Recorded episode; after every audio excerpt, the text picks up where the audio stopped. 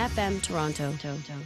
Ahmadiyat Zindabad, Ahmadiyat Zindabad, Ahmadiyat Zindabad, Ahmadiyat Zindabad, Ahmadiyat Zindabad, Ahmadiyat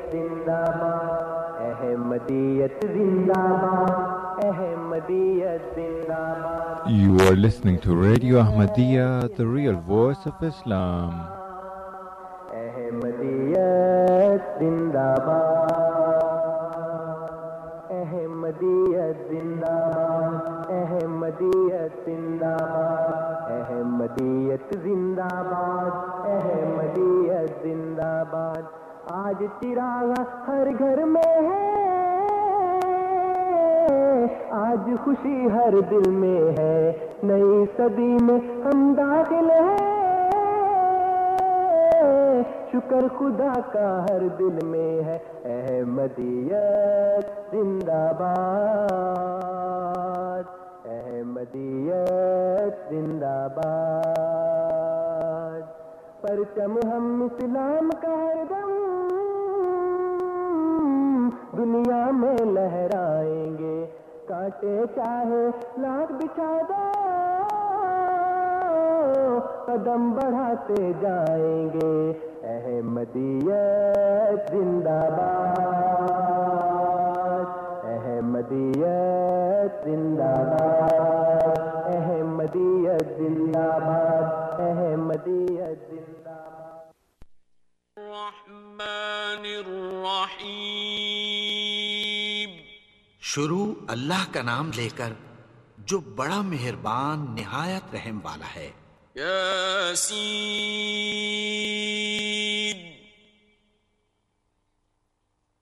والقرآن الحکیم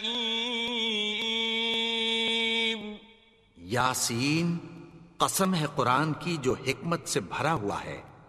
انک لمن المرسلین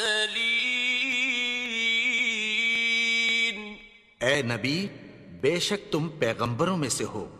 على صراط مستقیم سیدھے رستے پر ہو۔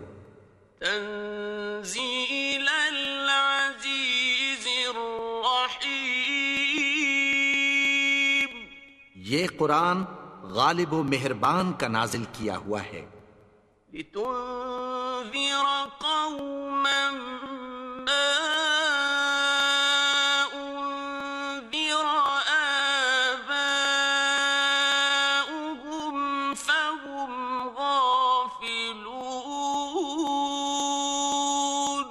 تاکہ تم ان لوگوں کو جن کے باپ دادا کو خبردار نہیں کیا گیا تھا خبردار کر دو کہ وہ غفلت میں پڑے ہوئے ہیں۔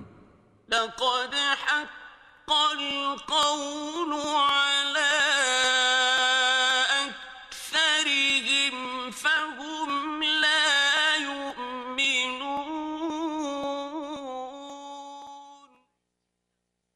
وہ پیشوا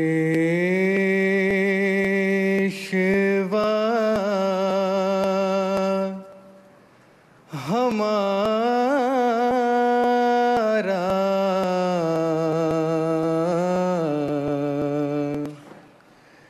جس سے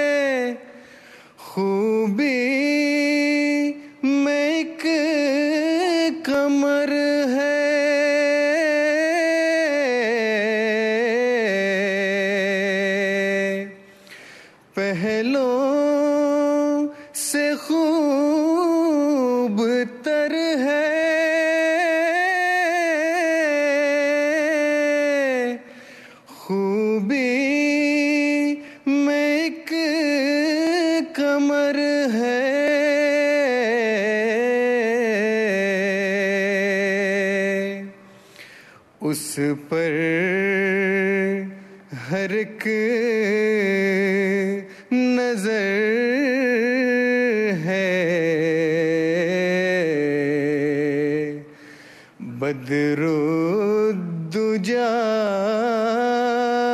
یہی ہے۔ اس پر ہر ایک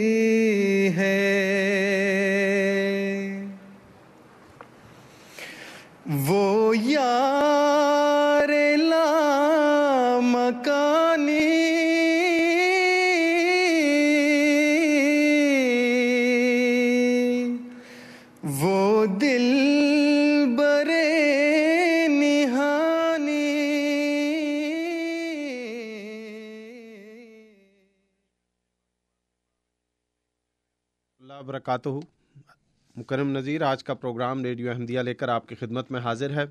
یہ پروگرام ہر اتوار کی شب رات دس سے بارہ بجے اے ایم فائیو تھرٹی اور شام آٹھ سے دس بجے F M one hundred point seven پہ آپ کی خدمت میں پیش کیا جاتا ہے۔ اس پروگرام کا مقصد اپنے سامعین کو اسلام اور احمدیت سے متعارف کروانا اور اسی طرح آپ کے سوالات کے جوابات دینا۔ یہ جوابات ہمارے پروگرام میں ہماری جماعت سے مختلف علماء تشریف لا کر دیتے ہیں۔ آج ہمارے ساتھ ہمارے معزز ساتھی محترم ہادی علی صاحب تشریف فرما ہے ہادی صاحب آج کے پروگرام میں السلام علیکم ورحمۃ اللہ وبرکاتہ۔ وعلیکم السلام ورحمۃ اللہ وبرکاتہ۔ سامعین ہادی صاحب ہمارے ساتھ آج ہم آتے ہوئے بات کر رہے تھے تو انہوں نے حساب لگا کے جب ہم نے حساب لگایا تو ماشاء اللہ دس سال سے ہمارے پروگرام کے ساتھ منسلک ہیں بلکہ گیارہواں سال چل رہا ہے۔ انہوں نے اپنی زندگی دین اسلام کی خدمت کے لیے وقف کی اس کے بعد جامعہ احمدیہ پاکستان سے فارغ التحصیل ہوئے۔ پھر بطور مشنری کے خدمات کی ان کی زندگی کا آغاز ہوا، مختلف ممالک میں خدمات انجام دیں۔ اب کینیڈا میں ان کی تعیناتی ہے، جہاں پہ یہ جامعہ احمدیہ کینیڈا میں بطور وائس پرنسپل کے خدمات انجام دیتے ہیں، ہمارے پروگرام میں تشریف لاتے ہیں۔ اور آپ مہینے کے پہلا اتوار جو ہوتا ہے، اس میں یہ تشریف لاتے ہیں اور آپ کے سوالات کے جوابات دیتے ہیں۔ پروگرام کا طریق ہمارا ایسے ہوتا ہے کہ پہلے ہمارے معزز مہمان اپنے افتتاحی کلمات آپ کے سامنے رکھیں گے اس دوران ہم آپ کی کالز نہیں لیتے۔ آپ کو دعوت کے ہمارے پروگرام میں جو ہمارے معزز مہمان اس وقت افتتاحی کلمات کہتے ہیں ان کو سنیے۔ کلمات کے بعد تقریباً ساڑھے آٹھ بجے ہم پروگرام کی لائنیں کھولتے ہیں ٹیلی فون کالوں کے لیے جس میں آپ کو دعوت کے اپنے سوال کے ساتھ شامل ہوں۔ گزارش صرف یہ کہ مختصر الفاظ میں اپنا سوال بیان کیجیے۔ پھر ہمارے مہمان کو موقع دیں کہ آپ کے سوال کا جواب دیں۔ سمجھیں کہ کوئی پہلو رہ گیا ہے یا کوئی مزید توجہ اس پہ چاہیے یا مزید وضاحت چاہیے، تو آپ کو دعوت کے دوبارہ فون کریں، لیکن کم از کم پانچ منٹ کے وقفے کے ساتھ۔ یہاں ایک گزارش کہ ہمارا مقصد نہ کسی کی دل آزاری، نہ کوئی بحث مباحثہ، اس لیے آپ سے گزارش کہ کم از کم الفاظ میں اپنا مدعا یا اپنا سوال بیان کیجیے اور پھر ہمارے مہمان کو موقع دیں۔ اگر کوئی ہمارے سامنے لمبی گفتگو کریں گے تو پیش کی معذرت کہ ہمیں بعض دفعہ ان کی کال کو ڈراپ کرنا پڑتا ہے صرف اس لیے کہ پروگرام کا ایک تو مزاج خراب نہ ہو، دوسرا ہم زیادہ سے زیادہ سامعین کو موقع دیں۔ تو ان گزارشات کے ساتھ آج کا پروگرام شروع کرتے ہیں۔ جی ہادی صاحب، بسم اللہ۔ بسم اللہ الرحمن الرحیم۔ نحمد ونسلی علی رسول الکریم وعلی عبد المسیح المعود معزز سامعین کی خدمت میں اسلام کے بعد عرض ہے کہ خاکسار نے گزشتہ پروگرام میں تذکرہ طول ایک مایا ناز کتاب جو حضرت شیخ فرید الدین اطار رحمۃ اللہ علیہ نے تصنیف فرمائی۔ اس میں جو تحریف کی گئی، اس کے چند پہلو خاکسار نے پیش کیے تھے۔ اس پروگرام میں بھی اسی تسلسل میں تذکرۃ الاولیاء میں سے دوسری بعض باتیں، واقعات اور تعلیم اور ایمان افروز جو پہلو ہیں، ان کو جو حذف کیا گیا ہے چند اور شواہد آپ کے سامنے خاکسار پیش کرنا چاہتا ہے۔ جیسا کہ خاکسار نے پہلے بھی عرض کیا تھا کہ یہ کتاب حضرت شیخ فرید الدین اطار رحمۃ اللہ علیہ نے تصنیف فرمائی، اصل کتاب فارسی میں ہے۔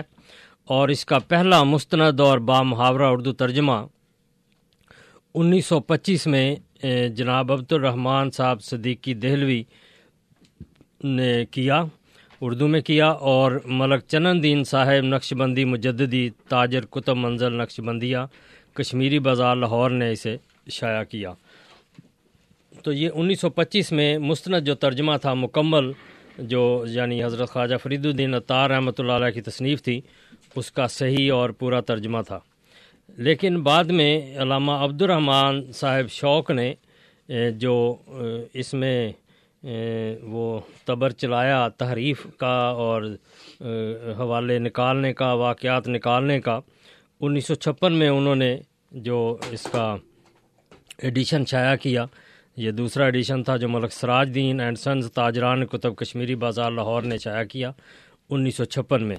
تو اس میں انہوں نے بہت سارے حوالے نکال دیے ریفرنس نکال دیے، واقعات نکال دیے۔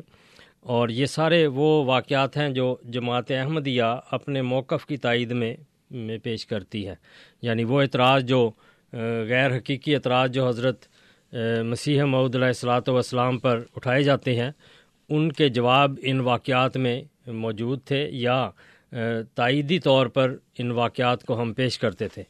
تو وہ حوالے انہوں نے نکال دیا۔ لیکن اس کے باوجود بہت سارے حوالے پھر بھی رہ گئے۔ یعنی واقعات یا وہ حکایات جو تھیں وہ اس میں باقی رہ گئیں جو ابھی تک جماعت استعمال کرتی تھی۔ لیکن پھر جو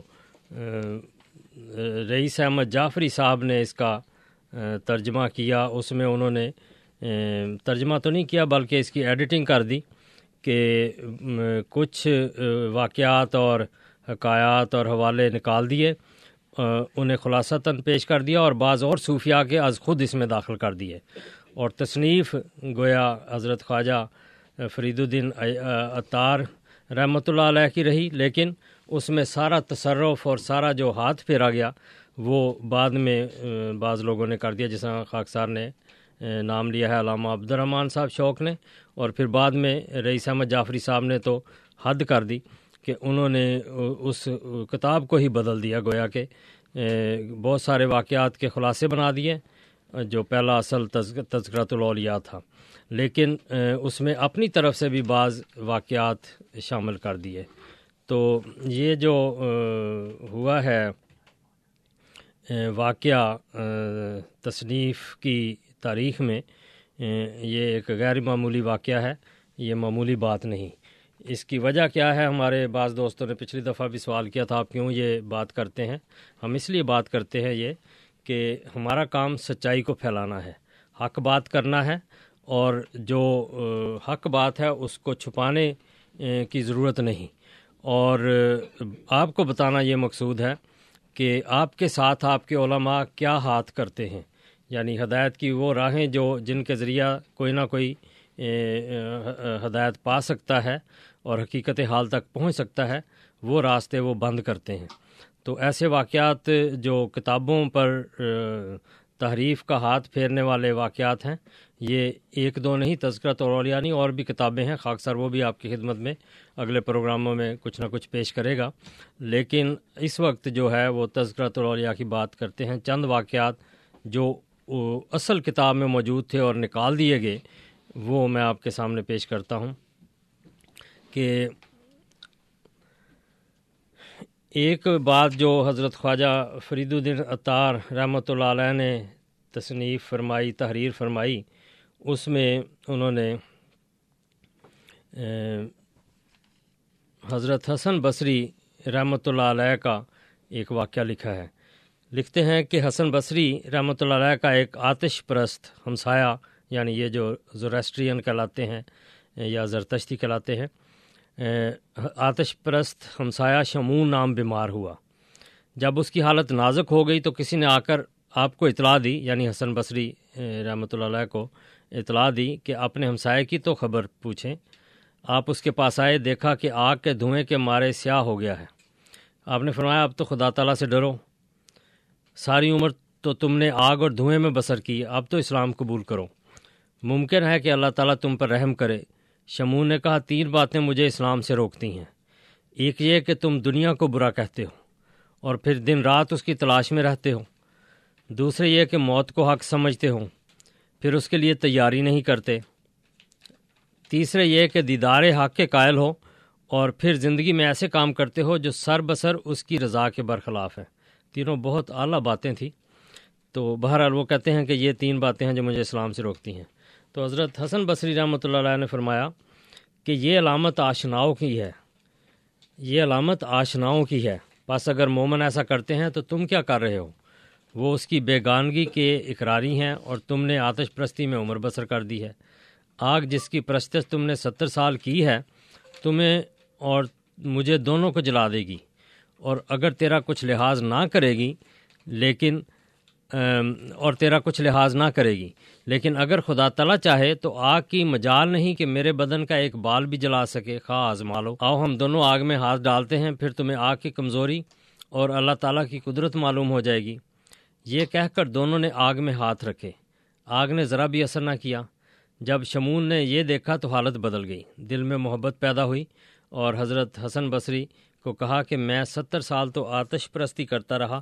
اب چند ایک قدم باقی ہیں، ان میں میں کیا کر سکتا ہوں؟ فرمایا، بہتر یہ ہے کہ تو مسلمان ہو جائے۔ کہا، اگر آپ اس بات کو نوشت دے دیں یعنی تحریر دے دیں کہ اللہ مجھے عذاب نہیں کرے گا، تو میں مسلمان ہو جاتا ہوں۔ تو حسن بصری رحمۃ اللہ علیہ نے خط لکھ دیا۔ شمون نے کہا، اس پر عمائد بصرہ کی گواہی کے دستخط کریں۔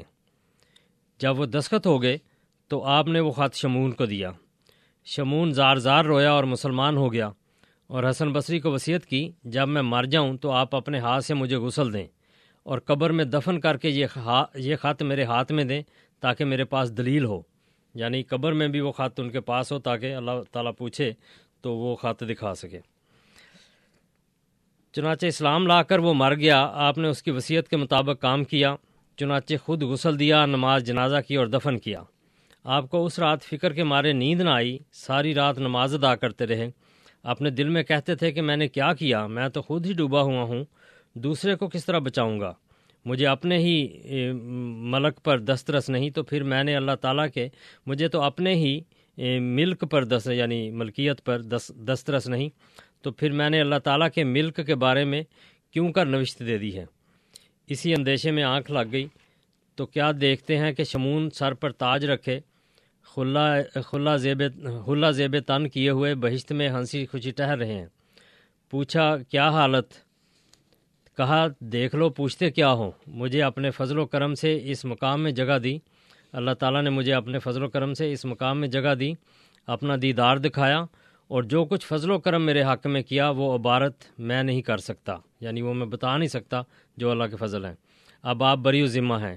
یہ لو، اپنا خط، مجھے اس کی ضرورت نہیں۔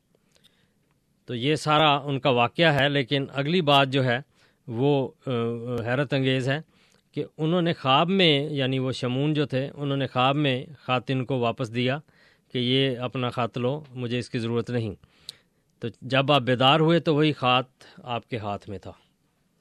تو یہ دیکھیں کہ جو خط انہوں نے قبر میں دبایا، وہ اس طرح ان کے ہاتھ میں ظاہری طور پر ان کے ہاتھ میں موجود ہوا۔ یہ کیسا واقعہ ہے جو حضرت مسیح محدود علیہ السلاۃ والسلام کے رویا و کشوف پر ایک دلیل کے طور پر ہم پیش کرتے تھے۔ اس کو تذکرۃ الاولیاء میں سے موجودہ جو ہمارے پاس ہے، اس میں سے نکال دیا گیا ہے۔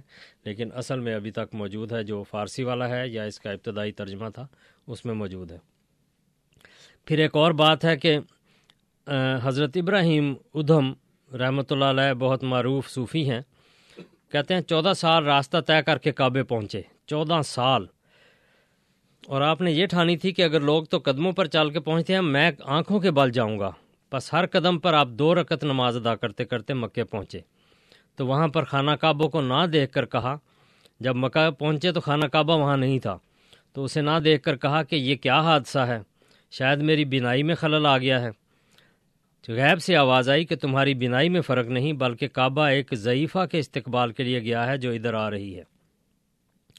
غیرت کے مارے آپ پکار اٹھے کہ وہ کون ہے اتنے میں دیکھا کہ رابعہ بصری رحمۃ اللہ علیہ اثار ٹیکتی ہوئی آ رہی ہیں، پھر کعبہ بھی اپنے اصلی مقام پر آ گیا۔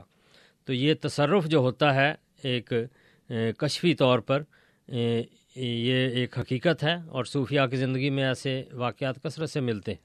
لیکن تذکرۃ الاولیاء میں سے یہ کیوں نکالا گیا؟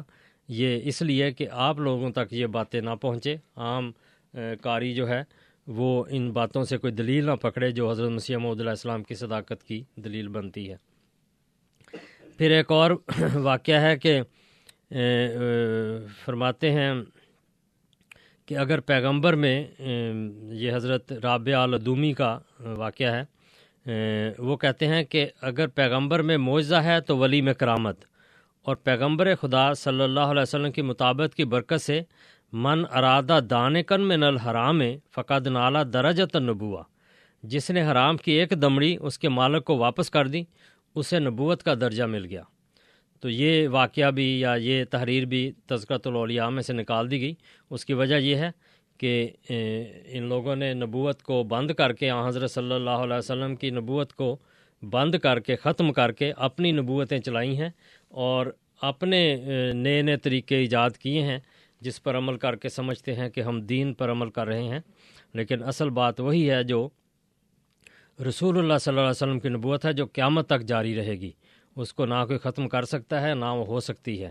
ہاں وہ ایک ایسی مہر ہے جو اپنے اوپر جتنی لگائے گا وسلم کی نبوت کی مہر، اس میں وہ اتنے اس کے نقش آئیں گے اور وہ رسول اللہ صلی اللہ علیہ وسلم سے قرب حاصل کرے گا۔ تو اس میں بھی وہی ہے کہ جو ایک جس نے کوئی حرام کی ایک دمڑی بھی یعنی ایک سینٹ بھی اس کے پاس حرام کا ہوا، اس نے اس کو مالک مالک کو واپس کر دیا تو اسے نبوت کا درجہ مل گیا۔ تو یہ ایک بہت بڑی حقیقت ہے کہ نبوت کے جو مختلف خواص ہیں، اس اس میں اس طرح منتقل ہوتے ہیں اور وہ رسول اللہ صلی اللہ علیہ وسلم سے قریب ہوتا ہے۔ پھر، حضرت ابو یزید، با یزید بستامی جن کو کہتے ہیں ان کی تحریر ہے، تذکرۃ الاولیاء میں تحریر تھی، اسے نکال دیا گیا ہے۔ وہ کہتے ہیں کہ جب مسجد میں جاتے، جب آپ مسجد میں جاتے تو کھڑے روتے رہتے۔ لوگ پوچھتے، کیوں؟ فرماتے، میں اپنے تئیں حیض والی عورت کی طرح پاتا ہوں۔ تو یہ جو حیض والی عورت کی تشبیح ہے، یہ انسان کے نفس کی جو روحانی گندگی ہے، اس پر روحانی طور پر دلالت کرتی ہے۔ چنانچہ صوفیہ کی کتابوں میں یہ بات ایک حقیقت کے طور پر لکھی ہے کہ جو جھوٹ ہے القزب و حیض الرجل، کہ جھوٹ بولنا جو وہ ہے، وہ آدمی کا حیض ہے۔ اور یہ صوفیہ نے اس کو بیان کیا ہے۔ یہ کیوں نکالا گیا؟ یہ علماء جانتے ہیں کہ اس عبارت سے وہ کیوں ڈرتے تھے اور کیوں اسے نکالا۔ پھر اسی طرح ایک اور عبارت بھی ہے۔ جو حضرت باجزید بستامی رحمۃ اللہ کی ہے کہ پوچھا مجاہدوں میں آپ کی کیفیت کیا رہی؟ فرمایا، میں سو سال محراب میں رہا اور اپنے تئیں حیض والی عورت کی طرح جانتا تھا۔ تو یہ جو روحانی گندگی ہے، اس کو جسمانی گندگی کے ساتھ تشبیح دی گئی ہے یعنی اس میں عبادت قبول نہیں ہوتی یا اس کی اجازت نہیں ہوتی۔ تو ایک آدمی جو جھوٹ بولتا ہے اور روحانی طور پر گندا ہے اس کی عبادت اسے اس طرح فائدہ نہیں دیتی جس طرح عورت کو ان ایام میں ممانعت ہے۔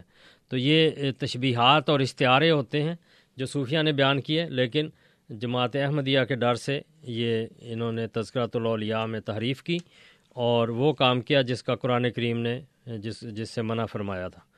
تو اس کے آگے ایک اور واقعہ بھی ہے کہ یہ بھی حضرت باجدید بستامی رحمۃ اللہ علیہ کا ہے کہ کہتے ہیں کہ ایک دفعہ خلوت میں آپ کی زبان سے یہ کلمہ نکل گیا، سبحانی ما اعظم و شانی، کہ میں پاک ہوں، میری شان کیا ہی بڑی ہے۔ تو جب ہوش میں آیا تو مریدوں نے کہا، آپ نے یہ کلمہ کیا کہا؟ فرمایا، مجھے، مجھ، فرمایا، تمہیں اللہ کی قسم ہے، اگر دوسری مرتبہ مجھ سے یہ کلمہ سنو تو مجھے ٹکڑے ٹکڑے کر دینا۔ پھر ہر ایک مرید کو آپ نے چھری دی۔ جب پھر یہ کلمہ کہا تو مریدوں نے قتل کا ارادہ کیا۔ تو وہ کیا دیکھتے ہیں کہ سارا مکان آپ سے پر ہو گیا یعنی سارے مکان میں آپ ہی نظر آتے تھے۔ تو مرید چھریوں کا وار کرتے لیکن کارگر نہ ہوتا۔ ایسا معلوم ہوتا تھا کہ پانی پر چھری مار رہے ہیں۔ جب گھڑی بعد وہ سورج چھوٹی اور آپ کا قد و قد و کامت نمودار ہوا، جیسا کہ ممولا محراب میں یعنی جیسا ایک چھوٹی سی چڑیا محراب میں ہو، اس طرح محسوس ہوتا تھا۔ تو ساری حالت مریدوں نے عرض کی، عرض خدمت کی تو فرمایا یعنی باز باجزید بستامی آگے فرماتے ہیں کہ باجزید یہ ہے جو تمہارے روبرو ہے، وہ باجزید نہ تھا۔ یعنی جو پہلے دیکھا، وہ اللہ تعالیٰ کی کوئی تجلی تھی۔ اصل یہ ہے کہ میں چھوٹا سا ایک چھوٹی سی چیز ہوں، جس طرح یہ ایک چڑیا ہے۔ تو یہ واقعہ ہے جو حضرت باجزید بستامی کا، کہ انہوں نے خدا ہونے کا گویا دعویٰ کیے یا نعرہ لگایا، سبحانی ما اعظم و شانی۔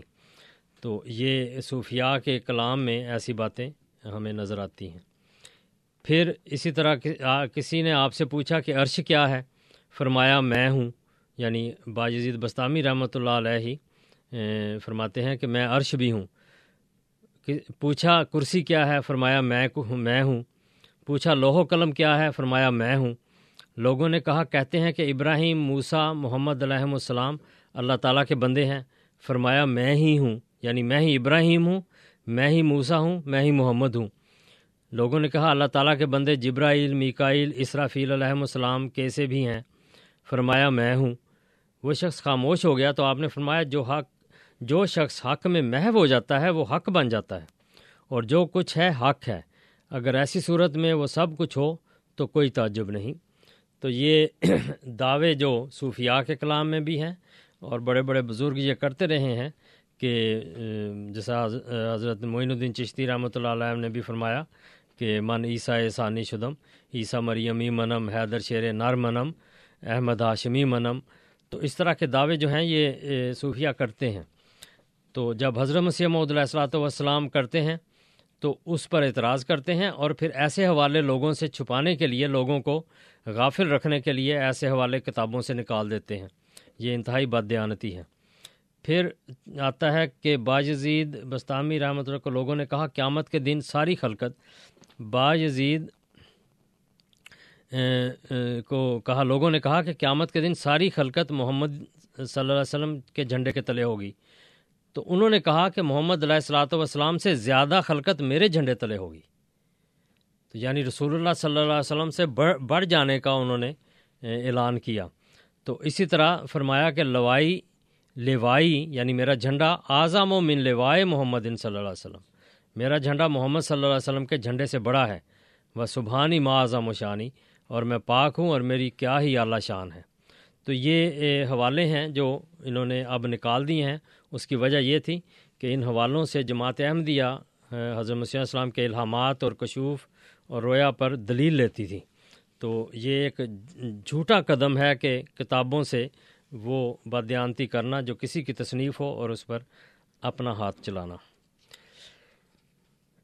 پھر حضرت امام ابو حنیفہ رحمۃ اللہ علیہ کے بارے میں تذکرۃ الاولیاء میں یہ لکھا تھا کہ ایک رات انہوں نے خواب میں دیکھا کہ آپ جناب رسول کریم صلی اللہ علیہ وسلم کی ہڈیاں لہد میں سے اکٹھی کر رہے ہیں اور بعض کو پسند کرتے ہیں اور بعض کو نہیں۔ یعنی دو باتیں اس میں قابل غور ہیں، ایک تو قبر میں اتر کر ہڈیاں جمع کر رہے ہیں اور دوسرے یہ کہ بعض ان کو پسند نہیں آتی۔ یعنی رسول کریم صلی اللہ علیہ وسلم کا تو بال بال جو تھا وہ بابرکت تھا، لیکن یہاں یہ ہے کہ وہ بعض کو پسند نہیں کرتے۔ تو مارے خوف کے بیدار ہوئے۔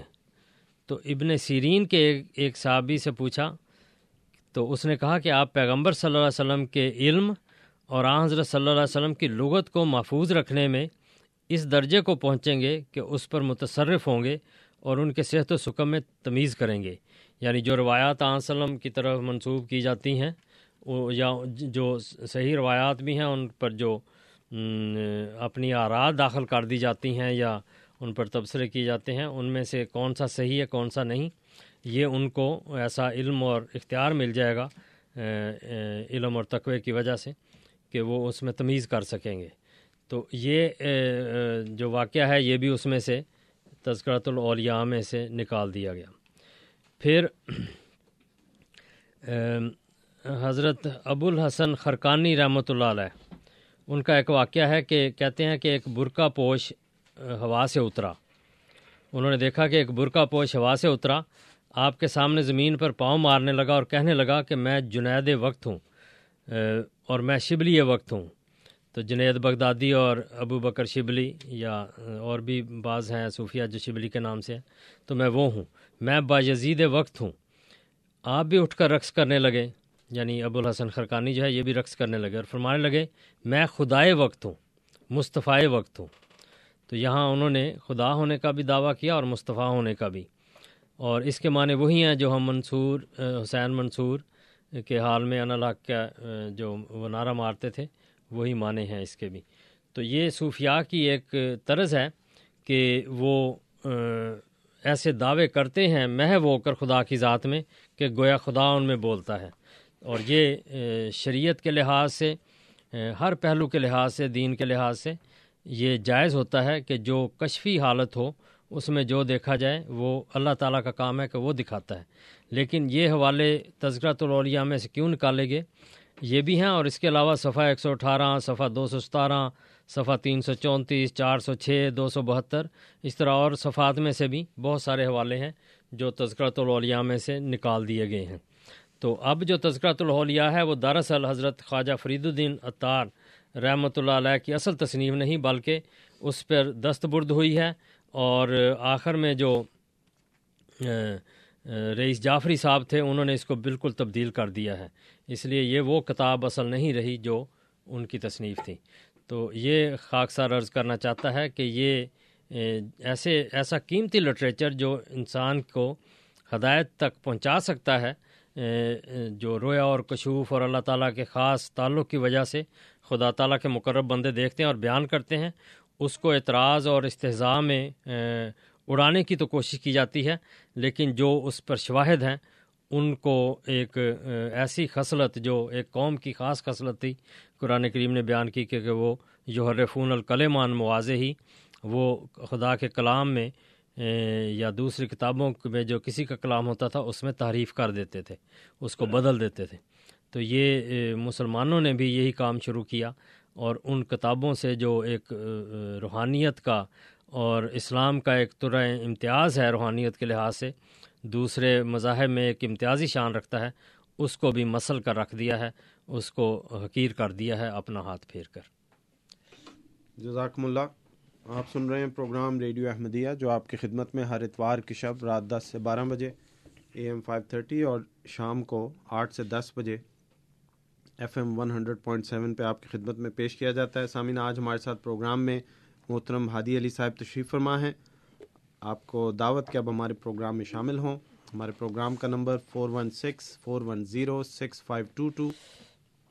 Four one six, four one zero, six five two two.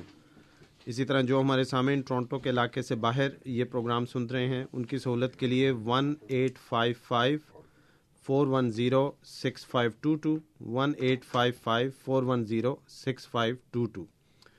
Email کے ذریعے آپ اپنا سوال ہمارے پروگرام میں بھیج سکتے ہیں، کیو اے یعنی question answer at voice of Islam dot C A Q A یعنی question answer at voice of Islam dot C A اسی طرح پروگرام انٹرنیٹ پہ سن سکتے ہیں voice of Islam dot C A پہ voice of Islam dot C A سامعین، آپ کو دعوت کہ آپ کا سوال آج کے پروگرام میں ہم اس کے منتظر ہیں۔ صرف یہ گزارش کہ مختصر الفاظ میں ہو اور آج کے موضوع سے متعلق ہو یعنی وہ کتاب کا حوالہ یا اسی طرح ان کتابوں میں تحریف جو جماعت احمدیہ کے عقائد کو، نظریات کو گواہی دیتی ہے یا اس کے حق میں استعمال ہوتی ہے ان میں جو تحریف کی گئی ہے یہ آج ہمارے پروگرام کا موضوع ہے۔ آپ کو دعوت کے اپنے سوال کے ساتھ ہمارے پروگرام میں شامل ہوں۔ ہمارے ساتھ آج کے پروگرام کے پہلے مہمان ناصر صاحب ہیں۔ ان کی کال سے آج کا پروگرام شروع کرتے ہیں۔ جی ناصر صاحب السلام علیکم۔ ہاں جی السلام علیکم۔ وعلیکم السلام رحمۃ اللہ جی۔ کیا حال ہاں جی ہاں جی سر السلام علیکم۔ السلام ورحمۃ اللہ۔ ہاں جی جی میں نے نا ابھی آپ کا بیان سنا تذکرہ تو اولیا سے نا جو واقعات بنائے بتائے آپ نے حضرت حسن بصری رحمۃ اللہ وغیرہ کے یا ابراہیم وغیرہ۔ تو میرا سوال آپ سے یہ بنتا ہے کہ کیا قرآن کی روح سے جس قرآن نے لکھا ہوا ہے کہ اللہ کی قدرت جو ہے اس کا کوئی شریک نہیں ہے کوئی کسی کو اور نہیں ہے جو اللہ کو ہے کسی اور کو نہیں ہے ایون نبی صلی اللہ علیہ وسلم کو بھی نہیں۔ کیا جو انہوں نے شرکیت کی یہ واقعات لکھے کہ حضرت ہمارے حضرت غلام احمد قادیانی صاحب پر وہ شرکیہ کلمات جائز ہے جو انہوں نے کیے ہیں، جو حسن بصری وغیرہ نے کیا ہے قرآن کی روح سے میری نظر میں تو وہ شرک بول رہا انہوں نے۔ آپ کیا، آپ اس کا کیسے اس کا جسٹیفائی کریں گے؟ مجھے اس کا جواب چاہیے۔ جی ٹھیک ہے۔ بہت شکریہ ناصر صاحب۔ ہمارے اگلے مہمان ہیں منیر صاحب۔ ان کی کال لیتے ہیں۔ منیر صاحب، السلام علیکم۔ جی منیر صاحب، السلام علیکم۔ السلام علیکم جی۔ وعلیکم السلام ورحمۃ اللہ۔ جی صاحب السلام علیکم۔ اچھا سر ابھی آپ نے یہ بتایا کہ جی کتابوں میں لکھا ہے صوفیہ کی۔ وہ ضروری نہیں ہے ان میں چینجز وینجز ہوتی رہی ہیں۔ قرآن میں تو نہیں ہوئی ہے ٹھیک ہے نا؟ آپ نے ان کا وہ خط والا قصہ سنایا ہے وہ تو آپ مان گئے ہیں۔ لیکن جب حضور صلی اللہ علیہ وسلم مراج شریف کے لیے تشریف لے گئے اس کے لیے آپ کہتے ہیں کہ وہ خواب میں گئے یہ ذرا بتائیں آپ نے بھی تو مطلب مطالب چینج کیے ہیں نا قرآن کے۔ تھینک یو جی شکریہ منیر صاحب آپ کا۔ جی حادی صاحب دو سوال ناصر صاحب کے سوال سے گفتگو جاری رکھتے ہیں۔ جی۔ ناصر صاحب نے کہا سوال کیا ہے کہ کیا قرآن کی روح سے یعنی یہ جو واقعات ہوئے ہیں اللہ کی قدرت میں تو کوئی شریک نہیں ہو سکتا۔ جی۔ تو یہ جو صوفیان شرکیہ واقعات لکھے ہیں اور اسی طرح حضرت مسیح محمد علیہ السلاۃ والسلام نے بھی اگر کوئی شرکیہ واقعہ لکھا ہے تو یہ کیسے جائز ہو سکتے ہیں؟ جی۔ ناصر صاحب کی خدمت میں عرض ہے کہ یہ شرکیہ واقعات نہیں ہیں۔ خاکسار نے پہلے بھی عرض کیا تھا یہ جتنے بھی صوفیاء کے واقعات ہیں یہ اسلام کا ایک روحانی سرمایہ ہے اور اس پر ایک امتیازی شان بنتی ہے۔ اور دیگر انبیاء علیہم السلام واقعات پڑھتے ہیں قرآن کریم میں ان میں یہ شان اول طور پر آتی ہے۔ مثلا رسول کریم صلی اللہ علیہ وسلم کی بات ہم کرتے ہیں، باقی انبیاء کا مقام وہ نہیں جو رسول کریم صلی اللہ علیہ وسلم کا ہے۔ تو یہ جو جس کو آپ شرک کہتے ہیں، یہ شرک نہیں، یہ سمجھنے والی بات ہوتی ہے۔ اس کی وجہ یہ ہے کہ جب ایک انسان اس میں بیان بھی کیا گیا تھا کہ جب خدا میں محو ہو جاتا ہے جس طرح خدا تعالیٰ نے خود فرمایا، ایک حدیث قدسیہ رسول کریم فرماتے ہیں کہ جب نوافل کے ذریعہ بندہ میرے قریب ہوتا ہے تو میں اس کے ہاتھ بن جاتا ہوں، میں اس کے پاؤں بن جاتا ہوں، میں اس کی آنکھ بن جاتا ہوں، اس کی زبان بن جاتا ہوں، اس کے کان بن جاتا ہوں۔ تو یہ ایک محویت کا عالم ہوتا ہے کہ انسان خدا کی طرف سفر اختیار کرتا ہے اور پھر خدا اس کو اپنا قرب عطا کرتا ہے۔ اور جس طرح ہم آگ جلاتے ہیں، آگ کا رنگ سرخ ہے، اس میں تپش ہے، اس میں اگر لوہا ڈالیں تو لوہا بھی آگ کا رنگ ہی اختیار کر لیتا ہے۔ اور اس کے اندر بھی وہ جلانے کی اور شدت گرمی جو ہے وہ پیدا ہو جاتی ہے۔ تو اس طرح محو ہونا خدا میں، یہ بندے کے اندر طاقت بھی ہے اور اللہ تعالیٰ اس کو یہ مقام عطا کرتا ہے۔ اور سب سے اول طور پر نبیوں کو کرتا ہے۔ اور رسول اللہ صلی اللہ علیہ وسلم اس میں سب سے بلند ہے۔ اب دیکھیں، آپ قرآن کریم کی بات کرتے ہیں تو رسول کریم صلی اللہ علیہ وسلم نے جب وہ کنکریاں پھینکی تھی جنگ بدر میں، تو آن وسلم نے کیا فرما اللہ تعالیٰ نے کیا فرمایا تھا؟ وہ مار میتا از رمیتا ولا کن اللہ رما کہ یہ جو تو نے کنکریاں پھینکی تو نے نہیں پھینکی۔ وہ مار میتا از رمیتا تو نے نہیں مارا۔ پتھروں کی وہ جو مٹھی تھی، وہ تو نے نہیں پھینکی۔ ولاکن اللہ رما لیکن اللہ نے پھینکیا اس وقت وسلم کے اندر جو طاقت تھی، خدا تعالیٰ کی طرف سے ایک خاص محویت کا عالم تھا کہ اس کے اندر ایسی طاقت آئی کہ وہ اللہ کا مارنا قرار ہوا۔ تو اس کو شرک کون کہتا ہے؟ پھر جب وہ بیت لی، تو آ حضرت صلی اللہ علیہ وسلم کو اللہ تعالیٰ فرماتا ہے، یہ تیرا ہاتھ نہیں، ید اللہ فوق ادیم ان کے اوپر اللہ کا ہاتھ ہے۔ تو یہ صرف سمجھنے کی بات ہے ایسی باتیں جب حضرت عیسیٰ علیہ السلاۃ والسلام نے کی یا دوسرے نبیوں نے کی تو لوگوں نے ان کو خدا بنا لیا۔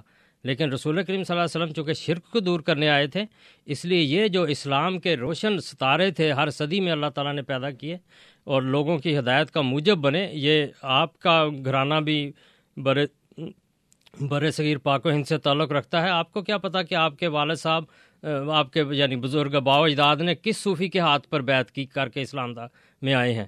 یہ آپ کو اسلام انہی کے توفیل ملا ہوا ہے، جن کے یہ دعوے تھے، اور ان کے یہ جو واقعات ہیں وہ حذف کر دیے گئے ہیں، تحریف کر دی گئی ہے۔ یہ آپ لوگوں کے ساتھ ظلم کیا ہے انہوں نے، لیکن یہ شرک نہیں، نہ یہ الزام پہلے صوفیاء پر لگائیں، نہ حضرت مسیح محدود علیہ السلاۃ والسلام نے کوئی شرک کیا ہے، وہ وقت کا امام جو ہے، وہ توحید کا بڑا سمبل ہوتا ہے، اور وہ یہ کام کر نہیں سکتا جب تک کہ اس میں خدا ظاہر نہ ہو۔ خدا کا قرب اسے ایسا کامل طور پر ملتا ہے کہ اس سے گویا خدائی کام سرزد ہوتے ہیں۔ وسلم نے جب پتھریاں ماری تو کیا اللہ نے فرمایا کہ وہ مار میں تھا عزر میں یہ اللہ نے مارا ہے، تو نے نہیں مارا۔ تو وسلم کا ہاتھ خدا کا ہاتھ بن گیا۔ تو اسی طرح درجہ بدرجہ مقام کے لحاظ سے اللہ تعالیٰ رسول اللہ صلی اللہ علیہ وسلم کے کامل متبعین کو یہ مقام ملے ہیں اور انہوں نے یہ دعوے بھی کیے ہیں۔ وہ حقیقی طور پر نہیں ہوتا بلکہ وہ محویت کا عالم ہوتا ہے۔ تو آپ کو اگر اس کا علم نہیں ہے، اس روحانی مقامات کا تھوڑا سا مطالعہ کریں۔ صوفیہ کی کتاب کا بڑے اعلیٰ اور لطیف مطالب ہے لیکن ان سے انکار کرنا وہ ہدایت سے دور ہو جانے کے مترادف ہے۔ تو حضرت مسیح محدود علیہ السلاۃ والسلام نے بھی کوئی شرک نہیں کیا، کسی نبی نے کوئی نہیں کیا۔ لیکن لوگ اگر کوئی منسوب کرتے ہیں تو وہ غلط طور پر منسوب کرتے ہیں۔ ان کا منشا کچھ اور ہوتا ہے۔ حسین منصور حالات جو تھے، انہوں نے ان الحق کا نعرہ لگایا تو ان کو لوگوں نے قتل کر دیا۔ ان الحق کس لیے وجہ؟ کہ ان کے اندر وجود تھا؟ اب آ، حضرت صلی اللہ علیہ وسلم نے یہی بات اپنے صحابہ کے بارے میں کی ہے کہ اللہ اللہ ہو فی اصحابی، کہ میرے صحابہ کو دیکھو، ان میں خدا نظر آتا ہے، یہ با خدا لوگ ہیں۔ کسی، فرمایا کہ اصحابی کا نجوم بے یہ ہے اقتدا تم اقتدا تم یہ ستاروں کی طرح ہیں۔ ایک کی بھی پیروی کرو تو ہدایت پا جاؤ گے۔ ہدایت کس کی طرف پا جاؤ گے؟ خدا کی طرف۔ تو یہ ان میں خدا نظر آتا تھا۔ تو آن وسلم نے اس کا اقرار کیا ہے، اظہار کیا ہے کہ اللہ اللہ فی صحابی میرے صحابہ میں اللہ ہے۔ وہ ان کا وجود جو ہے خدا میں محو ہو چکا ہے۔ تو یہ ہر زمانے میں آن صلی اللہ علیہ وسلم کے اس فیض کی، اس روحانیت کی، اس نور کی تجلی لوگوں میں ظاہر ہوتی رہی ہے۔ انہوں نے جو دعوے کیے، ان کو لوگوں نے شرک کہا۔ لیکن وہ شرک نہیں تھا۔ وہ ہدایت کی راہیں تھیں کہ یہ خدائی وجود ہیں، خدا نما با خدا وجود ہیں۔ ان کو دیکھو تو ہدایت پا جاؤ گے۔ لیکن ظلم یہ کرتے ہیں کہ یا ان کو شرک قرار دے دیتے ہیں، یا وہ کتابوں سے پھر حوالے نکال دیتے ہیں۔ اگلا سوال جو تھا، منیر صاحب کا تھا۔ اور انہوں نے فرمایا کہ کتب میں سوائے قرآن کریم کے ہر کتب میں تبدیلیاں ہوئی ہیں پھر انہوں نے مثال دی کہ قرآن کریم میں آج رسول اللہ علیہ وسلم معراج پر گئے اس کا ذکر ہے اور آپ نے اس کو بدل کر کہہ دیا کہ وہ روحانی تھا۔ منیر صاحب کی خدمت میں عرض کرتا ہوں۔ لیکن ہم نے ایک چھوٹا سا وقفہ ہاں جی ابھی وقفے کا ٹھیک ہے جی ابھی ملتے وقفہ۔ ہیں Attention exhibitioners, be part of the 48th year at the Scotiabank Chin International Picnic Shopping Bazaar. Interactive play area, cultural stage, dog show, wrestling, and boxing, a multicultural shopping experience under one roof. Book your space now to promote and sell to over 250,000 multicultural consumers. For more information, please call 416 531 9991, extension 2560.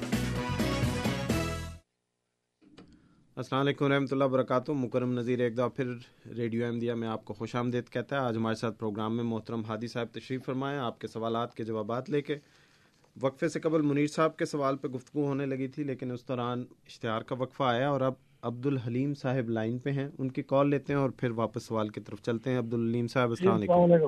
جی وعلیکم السلام۔ یہ آپ نے جتنے واقع بیان کیے جی۔ اس سے یہ ذات تو نہیں ہوتا کہ کوئی بندہ یہ سارے واقع کہ کوئی اپنے آپ میں کوئی سچا ہو جائے یا جھوٹا ہو جائے۔ جی۔ تو اب یہ اتنے جتنے بیانات کر رہے ہیں کہ اس کے اس کا مطلب یہ ہے کہ وہ اب مرزا غلام احمد کو سچا ثابت کرنے کے لیے سارے بیانات دے رہے ہیں۔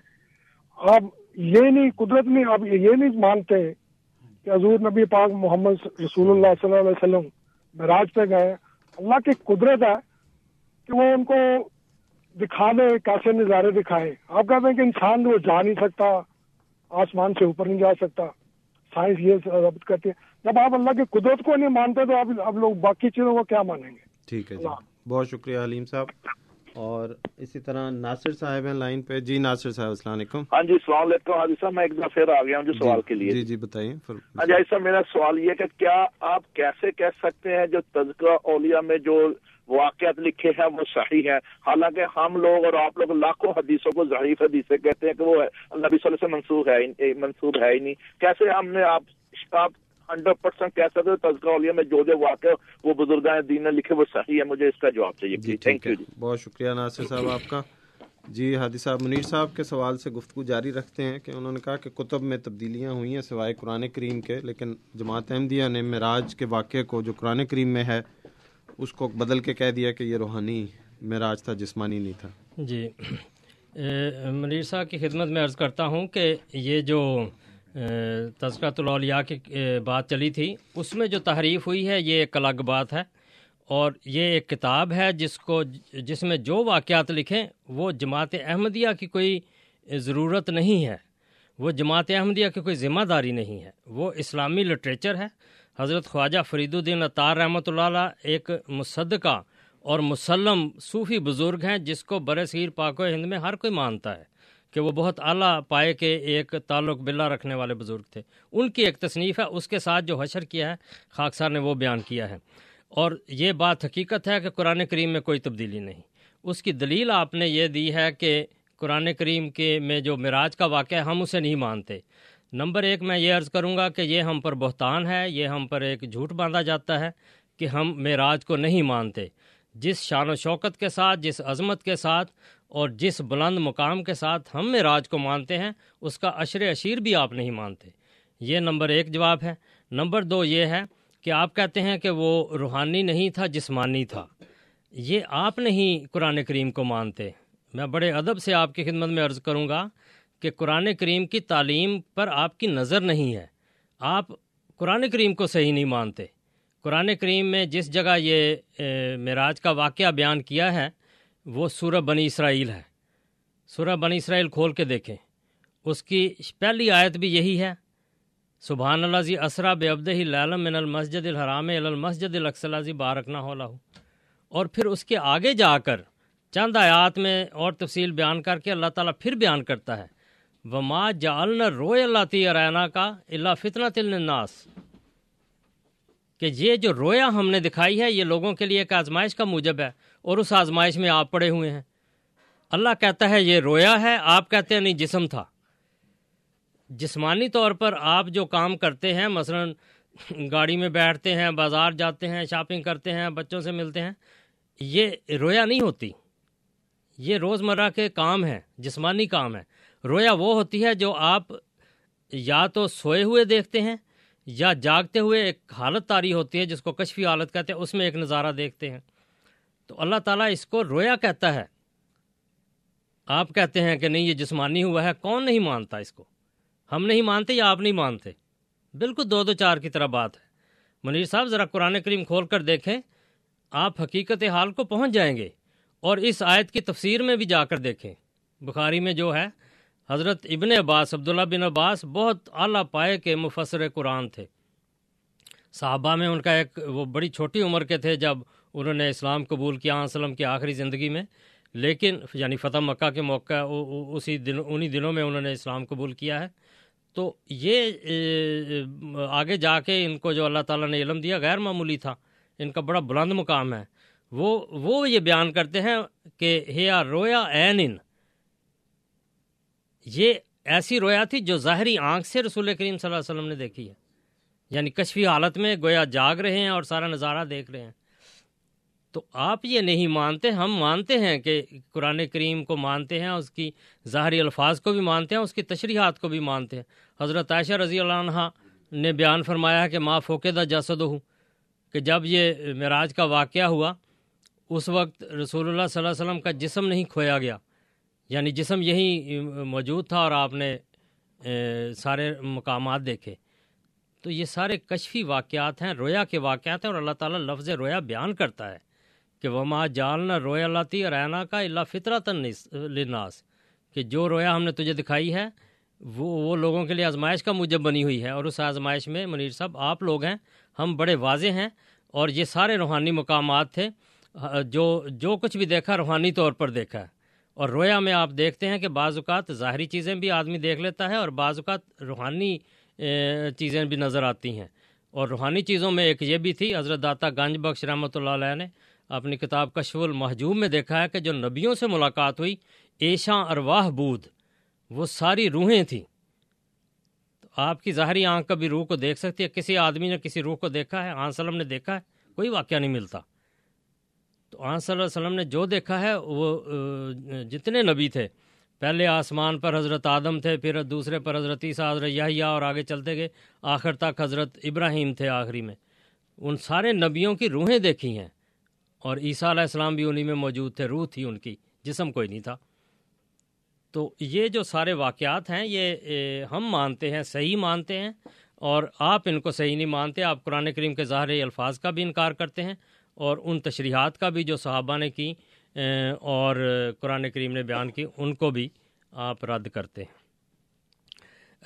دوسرا اگلا سوال عبدالحلیم صاحب کا تھا انہوں نے بنیادی طور پر تو یہی بات کی ہے جو معراج والی تھی اس کا میں جی۔ جواب دے چکا ہوں ہاں جی۔ لیکن جو دوسرا پہلو انہوں نے کہا تھا کہ تذکرۃ الاولیاء سے یہ کس طرح ثابت ہوتا ہے کہ حضرت مسیح محدود علیہ السلاۃ والسلام سچے تھے یا جھوٹے تھے یہ بات نہیں ہو رہی کہ آپ سچے ہیں یا جھوٹے ہیں جو باتیں آپ نے کشفن دیکھیں اور الہامات یا رویا میں جو دیکھا، اس کو جب آپ نے بیان کیا تو علماء نے اعتراض کیے۔ ان اعتراضات کے جوابات اس تذکرے میں تھے، تذکرۃ الاولیاء میں۔ تو تذکرۃ الاولیاء کو کیوں بدلا گیا؟ یہ ہمارا سوال ہے اور یہ ہمارا رونا دھونا ہے کہ یہ بعض واقعات جو تائید کے طور پر پیش ہو سکتے ہیں، وہ آپ نے کیوں مٹائے ہیں؟ یہ ہمارا سوال ہے۔ تو یہ کتاب بدلتی ہے نہیں بدلتی اس سے ہمیں کوئی فرق نہیں پڑتا۔ جو سچا ہے، اللہ تعالیٰ کی تائید و نصرت حقیقی معیار ہوتا ہے، حقیقی سچائی ظاہر کرتا ہے۔ وہ اللہ کے فضل سے مسیح محمد اللہ السلاۃ والسلام کے ساتھ شروع میں بھی تھی، اب تک بھی ہے۔ اور اللہ کے فضل سے جماعت بڑھتی چلی جاتی ہے۔ لیکن آپ لوگوں کے جو چہرے ہیں، وہ ان کتابوں میں نظر آتے ہیں کہ کس طرح ڈرتے ہوئے اور شکست خوردہ حالت میں ہو کر یہ کتابوں کو بدل دیتے ہیں۔ ان میں سے جو رہنمائی پیدا کر سکتی ہیں، رہنمائی دے سکتی ہیں، وہ چیزیں نکال دیتے ہیں۔ تو یہ مسیم محدود علیہ السلاۃ والسلام کی صداقت تذکرے سے ثابت ہو یا نہ ہو؟ لیکن خاک سر یہ بات کر رہا تھا کہ ایک ڈر کی وجہ سے، ایک خوف کی وجہ سے بدیانتی کی گئی ہے کتاب کے ساتھ۔ اور ایک ایسے صوفی بزرگ کی کتاب کے ساتھ جو اپنے زمانے میں ہدایت اور نور کا سر چشمہ تھا اپنی صدی کے لیے، اپنے زمانے کے لیے۔ تیسرا جو سوال پوچھا گیا تھا، وہ یہ تھا کہ تذکرہ میں واقعات آپ کیسے کہہ سکتے ہیں کہ صحیح ہیں؟ اور اگر غلط ہیں تو کیا فرق پڑتا ہے؟ یا آپ نے ذکر تو کر دیا، لیکن اگر پسند کریں تو۔ جی یہ ہمیں اس سے کوئی سروکار نہیں، وہ واقعات صحیح ہیں یا غلط ہیں۔ ایک سرمایہ ہے جو ریکارڈ کیا ہے حضرت فرید الدین اطار رحمۃ اللہ علیہ نے۔ اگر انہوں نے جھوٹے واقعات درج کیے ہیں تو اس کا، اس کے ذمہ دار وہ ہیں ہمارے سامنے تو ایک تصنیف ہے، تو اس تصنیف میں یہ واقعات موجود ہیں جو بعد میں نکال دیے گئے۔ ہمارا کنسرن یہ ہے کہ بدیانتی کیوں کی گئی ہے کتاب سے؟ قطع نظر اس کے کہ واقعات صحیح ہیں یا نہیں۔ جو روایات آ حضرت صلی اللہ علیہ وسلم کی ہیں، ان میں بہت ساری ایسی روایات ہیں جو بعد میں گھڑی بھی گئی ہیں، لیکن ہر روایت جو قرآن کے مطابق ہوگی، وہی صحیح ہوگی۔ سمپل بات ہے، ہر کوئی جانتا ہے۔ قرآن کریم ایک حکم کے طور پر ہے۔ اس لیے احادیث میں یا روایات میں سے وہ بعض اوقات باتیں چھوڑنی پڑتی ہیں جو قرآن کے خلاف ہوں۔ ہم تو جماعت احمدیہ بہت روشن نظریات رکھتے ہیں اور قواعد اور ضوابط رکھتے ہیں، اصول رکھتے ہیں کہ جن کی بنیاد پر احادیث کی اخیر تک تعبیر کرتے ہیں، ان کی تعویل کرتے ہیں اور کوشش کرتے ہیں کہ قرآن کریم کے مطابق کسی زاویے سے وہ بیٹھ جائیں۔ لیکن اگر نہیں بیٹھتی تو پھر لازمی بات ہے کہ قرآن کریم سے ٹکرانے کی وجہ سے وہ رد ہوں گی۔ تو یہ اصول اور معیار ہیں۔ تو یہ کتابیں جو بعد میں لکھی گئی وہ صحیح ہیں یا غلط ہیں؟ اس سے ہمیں کوئی سروکار نہیں۔ لکھنے والا کون ہے؟ یہ آپ لوگوں کا مسئلہ ہے۔ انہوں نے کیوں غلط لکھا؟ لیکن جو لکھا ہوا ہے، ہم اس پر روتے ہیں کہ اس کو مٹایا کیوں جا رہا ہے؟ کسی کی تصنیف ہے، اس پر کسی دوسرے کو حق نہیں کہ وہ اس کو کاٹے یا اس میں خرد برد کرے۔ یہ کیوں کیا گیا ہے؟ تو یہ اصل بات تھی جو خاک سر کر رہا تھا۔ آپ سن رہے ہیں پروگرام ریڈیو احمدیہ جو آپ کی خدمت میں ہر اتوار کی شام رات آٹھ سے دس بجے F M one hundred point seven اور رات دس سے بارہ بجے اے ایم فائیو تھرٹی پہ پیش کیا جاتا ہے۔ سمین آج ہمارے ساتھ پروگرام میں محترم ہادی علی صاحب تشریف فرما ہیں۔ آپ کے سوالات کے جوابات لے کے آپ کو دعوت کے ہمارے پروگرام میں شامل ہوں۔ Four one six, four one zero, six five two two, ہمارے اسٹوڈیوز کا number one eight five five four one zero six five two two one eight five five four one zero six five two two ان سامعین کے لیے جو Toronto کے علاقے سے باہر ہیں، اسی طرح ای میل کے لیے ہمارا پتہ کیو اے یعنی question answer at voice of Islam dot C A Q A یعنی question answer at voice of Islam dot C A جو ہمارے سامعین یہ پروگرام انٹرنیٹ پہ سننا چاہیں، ان کی سہولت کے لیے voice of Islam dot C A ہمارا پتہ voice of Islam dot C A ہمارے ساتھ ملک محمود صاحب لائن پہ ہیں ان کی کال لیتے ہیں۔ ملک صاحب السلام علیکم۔ ہاں جی وعلیکم السلام۔ جی جناب۔ ہادی صاحب میں میں نے سوال یہ کرنا تھا کہ آپ جو تذکرۃ اللہ کا ذکر کر رہے ہیں اس میں۔ جی۔ تو جو اللہ کے بندے جن کو اللہ تبارک و تعالیٰ روحانی طور پر جو مقام دیتے ہیں ولایت کا مقام دیتے ہیں۔ جی۔ تو اگر کوئی جو ولی اللہ ہیں وہ اگر خدائی دعویٰ کرتے ہیں یا جو جو ولی اللہ ہیں جی۔ کیا ہمیں قرآن و حدیث کی روشنی میں ان کے خدائی دعوے کو ہمیں ان کو خدا ماننا چاہیے؟ اور اور جو ولی اللہ ہیں کیا ہمیں ان کو نبی ماننا چاہیے؟ تو میں اس بات کا جو ہے نا آپ سے سوال کر رہا ہوں۔ فائنلی ذرا۔ جی ٹھیک ہے ملک صاحب شکریہ۔ آپ کا سوال نوٹ کر لیا۔ ہمارے اگلے اگلے مہمان ہیں جنین صاحب۔ جی جنین صاحب السلام علیکم۔ جی وعلیکم السلام جناب۔ جناب۔ ہادی علی چودھری صاحب السلام علیکم جناب۔ السلام ورحمۃ اللہ وبرکاتہ۔ جی میرا صحیح نام جمیل ہے۔ جمیل اچھا جی معذرت میں لکھنے میں غلطی کر گیا جی۔ ہاں جی۔ جی۔ ہادی علی چودھری صاحب میرا سوال یہ آپ سے کہ میں پچھلے دنوں ایک مجلس عرفان دیکھ رہا تھا مرزا طاہر صاحب کی۔ جی۔ یوٹیوب پہ۔ جی جی۔ تو اس میں سوال کسی کی طرف سے تھا حضرت حضرت کا اپنے جسم کے ساتھ آسمان پہ جانے کا۔ جی۔ تو اس میں مرزا طاہر صاحب نے جو جواب دیا تھا اس میں یہ تھا کہ وہ ان کا وہ فرما رہے تھے کہ اپنے جسم کے ساتھ آسمان پہ جانے کے لیے سائنس یہ پروو کرتی ہے کہ چھیاسی ہزار نوری سال چاہیے۔ جی۔ تو اس اس عقیدے کے ساتھ وہ یہ سمجھ مرزا صاحب یہ فرما رہے تھے کہ چھیاسی ہزار نوری سال لگتے ہیں آسمان پہ جانے کے لیے کسی کو اور پھر واپس آنے کے لیے بھی چھیاسی ہزار نوری سال چاہیے۔ جی۔ سائنس یہ پروو کرتی ہے۔ اگر اس کو سنا لیا جائے تو آپ کیا سمجھتے ہیں حضرت آدم کا جو جنت سے نکلنا اور زمین پہ آنا کیا اس کے لیے بھی چھیاسی ہزار نوری سال لگے تھے؟ ٹھیک ہے جی۔ بہت شکریہ جمیل صاحب آپ کا جزاک اللہ آپ نے فون کیا۔ جی حادی صاحب دو سوال باری باری۔ پہلے ملک صاحب کا سوال کہ کسی کو اگر اللہ تعالیٰ ولایت کا مقام دے یا کوئی ایسا دعویٰ کرے تو کیا ہمیں مان لینا چاہیے؟ جی۔ عرض ہے کہ یہ جو واقعات صوفیاء کے بڑی کثرت سے ملتے ہیں اور انہوں نے خدا میں محو ہونا، جذب جذب ہونا مٹ جانا، اس قسم کے الفاظ ہیں جو صوفیاء کی ڈکشنری میں موجود ہیں۔ تو یہ جو کیفیت ہوتی ہے کہ ایک انسان جیسا میں نے عرض کیا تھا کہ لوہے کو اگر آگ میں ڈالا جائے تو وہ آگ کی خاصیت اختیار کر لیتا ہے، رنگ کے لحاظ سے بھی، جلانے کے لحاظ سے بھی۔ اور دیکھنے والا سمجھتا ہے یہ آگ کا ہی ٹکڑا ہے، کوئلہ ہے۔ لیکن دراصل وہ اور چیز ہوتی ہے اور آگ اور چیز ہے۔ تو یہ کیفیت ہوتی ہے جذب ہونے کی، کسی چیز میں پوری طرح مدغم ہونے کی۔ اور یہ محبت کے تقاضے ہیں کہ انسان جس سے محبت کرتا ہے، اس میں جذب ہونا چاہتا ہے۔ تو روحانی طور پر یہ ایک بہت بڑا اس کو فلسفہ کہہ لیں یا تھیوری کہہ لیں، یہ ہمیشہ سے چلا آتا ہے کہ اللہ تعالیٰ کے پاک بندے جو ہیں، اللہ تعالیٰ کے قرب میں جب ترقی کرتے ہیں تو خدائی کام ان کے ہاتھ پر یعنی جن کو آپ کرامات کہتے ہیں موجے کہتے ہیں، وہ ظاہر ہوتے ہیں۔ تو یہ ان کو ہم جب وہ خدائی کا دعویٰ کرتے ہیں، انی ان اللہ کہتے ہیں، یا لہصافی جباتی سے اللہ حضرت سید عبد القادر جیلانی رحمۃ اللہ علیہ نے کہا لہصافی جباتی سے اللہ کہ میرے اس کلوک میں، اس جبے میں سوائے اللہ کے اور کوئی نہیں۔ اور آنس نے فرمایا، اللہ اللہ فی صحابی تو اس سے ہم ان کو نہ کہتے ہیں، نہ وہ یہ تعلیم دیتے ہیں۔ وہ ہمیشہ توحید کو ہی بیان کرتے ہیں کہ اللہ ہمارے اندر بھی ہے، ہمیں اس لیے قبول کرو کہ ہم تمہیں اللہ تک لے جائیں گے۔ اللہ کا راستہ تمہیں ہمارے ذریعہ سے ملے گا۔ تو ان کو خدا ماننا یہ شرک ہے۔ یہ نہیں ماننا چاہیے، یہ جو قبروں پر بھی بعض لوگ کرتے ہیں، یہ نہیں کرنا چاہیے۔ یہ کچھ دینے والے نہیں، دینے والا اللہ تعالیٰ ہوتا ہے۔ اصل یہ ہے کہ یہ خدا تعالیٰ کے نام کو، خدا تعالیٰ کے وجود کو دنیا میں ظاہر کرنے کے لیے ظاہر ہوتے ہیں، نہ یہ خود حقیقتاً خدا کا دعویٰ کرتے، خدائی کا دعویٰ کرتے ہیں، نہ لوگ ان کو مانتے ہیں۔ ان کی تعلیم ایسی ہوتی ہے کہ ان کے ارد گرد رہنے والے لوگ کبھی بھی مشرق نہیں ہوتے۔ تو یہ بعد میں لوگ ان کی قبروں کو بنا لیتے ہیں یا تصورات کر لیتے ہیں، تو وہ غلط بات ہے، ہمیں انہیں خدا نہیں ماننا چاہیے۔ اسی طرح جو اولیاء اللہ ہیں، آپ نے کہا کیا ان کو نبی مان لینا چاہیے؟ یہ بات نہیں ہوتی کہ ان کو کہہ دیا کہ یہ نبی ہے، نبی وہی ہوتا ہے جس کو اللہ کہتا ہے۔ لیکن نبوت کے مقام، نبوت کے خواص انسان کو ملتے ہیں۔ جیسا کہ خاکسار نے عرض کیا کہ خدائی کام انسان کے ہاتھ سے جب ظاہر ہوں تو گویا ان سے خدا ظاہر ہوتا ہے۔ حضرت صلی اللہ علیہ وسلم نے جب پتھر مارے تو فرمایا کہ تو نے نہیں مارے، خدا نے مارے ہیں۔ ان میں خدائی طاقت تھی جس نے فتح عطا کی۔ تو اسی طرح جب انسان نبوت کے قریب آتا ہے، نبی کریم صلی اللہ علیہ وسلم سے محبت کرتا ہے، آپ کی کامل اطاعت کرتا ہے، تو نبوت کے خواص اس میں ظاہر ہوتے ہیں۔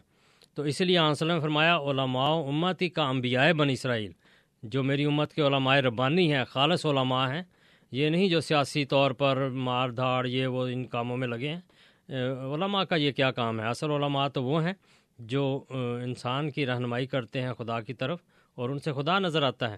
تو ایسے لوگ جو ہیں، ان کے اندر نبوت کے خواص ظاہر ہوتے ہیں۔ تو ان کا اگر دعویٰ بھی ہو تو وہ حقیقی طور پر نہیں ہوتا، بلکہ نبوت کے خواص ظاہر ہونے کی وجہ سے ہوتا ہے۔ لیکن جس کو اللہ کہے تو نبی ہے وہ نبی ہونے کا دعویٰ کرتا ہے وہ اس سے رک نہیں سکتا۔ تو اس طرح اولیاء اللہ کو عام طور پر نبی نہیں کہا جاتا لیکن ان میں نبوت کے رنگ نبوت کے خواص ہمیں نظر آتے ہیں جس طرح ان میں خدائی کے جلوے ہمیں نظر آتے ہیں۔ جزاکم اللہ۔ اگلا سوال جو ہے وہ جمیل صاحب کا تھا۔ جی۔ انہوں نے جماعت احمدیہ کے چوتھے خلیفہ حضرت مرزا طاہر احمد رحمۃ اللہ علیہ کے ایک مجلس عرفان کا ذکر کیا اور فرمایا کہ انہوں نے اس مجلس عرفان میں بیان کیا کہ اگر کوئی جسمانی طور پہ زمین سے آسمان پر جائے تو چھیاسی ہزار نوری سال لگتے جی۔ ہیں اور اسی طرح واپس آنے کے لیے بھی جی تو اس جی۔ اس تعلق سے انہوں نے کہا کہ حضرت اعظم کو جو جنت سے نکالا گیا اور زمین پہ لایا گیا وہ اس کے بارے میں اس تعلق سے تبصرہ جی۔ کریں جمیل صاحب، اس میں ایک بات تو بڑی واضح ہے کہ حضرت عیسیٰ علیہ السلاۃ والسلام کا جہاں قرآن کریم بیان کرتا ہے، جہاں احادیث بیان کرتی ہیں، جہاں انجیل بیان کرتی ہے، جہاں تاریخ بیان کرتی ہے، جہاں طب کی کتابیں بیان کرتی ہیں، جہاں کشمیر، افغانستان کے علاقے بیان کرتے ہیں۔ حضرت عیسیٰ علیہ السلاۃ والسلام آسمان پر نہیں گئے اور سائنٹیفکلی بھی ان کا آسمان پر جانا ممکن نہیں۔ یہ ایک الگ حقیقت ہے، لیکن جو سوال ہے آپ کا وہ حضرت آدم علیہ السلام کے بارے میں ہے۔ آپ کس آدم علیہ السلام کی بات کرتے ہیں؟ آدم علیہ السلاۃ والسلام تو سینکڑوں ہزاروں ہوئے ہیں۔ یہ دنیا لاکھوں کروڑوں سال پہلے کی بنی ہوئی ہے، اور اس میں نبوت کے اور ہدایت کے دور جو ہیں مختلف آتے رہتے ہیں۔ اور جب بھی آدم آتا ہے، وہ لوگوں میں آتا ہے۔ وہ ایک جنت میں ہوتا ہے یعنی ایسے اللہ تعالیٰ کی طرف سے ایسے قرب کے مقام پر ہوتا ہے، جسے جنت کہتے ہیں۔ جنت کی حقیقت بھی کیا ہے؟ رضوان اللہ اکبر۔ جنت بھی ہے، یہی کہ ملے یار آشنا۔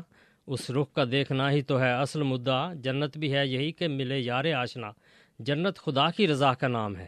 تو جو نبی ہے، وہ سب سے بڑی جنت میں رہتا ہے۔ آسمان سے کسی کا نیچے آنا، کوئی ظاہری جنت ہونا سالڈ باڈی ہونا فزیکل کوئی مقام ہونا، یہ ممکن ہی نہیں۔ رسول کریم صلی اللہ علیہ وسلم سے ایک سفیر نے پوچھا، جب آپ تبوک پر تشریف لے گئے تو جو ہرکل تھا رومن ایمپرر کا جو گورنر تھا وہاں اس علاقے میں، شام والے علاقے میں، اس نے اپنا جو نمائندہ بھیجا۔ اس نے حضرت صلی اللہ علیہ وسلم سے سوال کیا کہ جنت اور دوزخ کیا ہے؟ تو کہاں ہیں؟ تو آپ نے فرمایا کہ جب رات آتی ہے تو دن کہاں جاتا ہے؟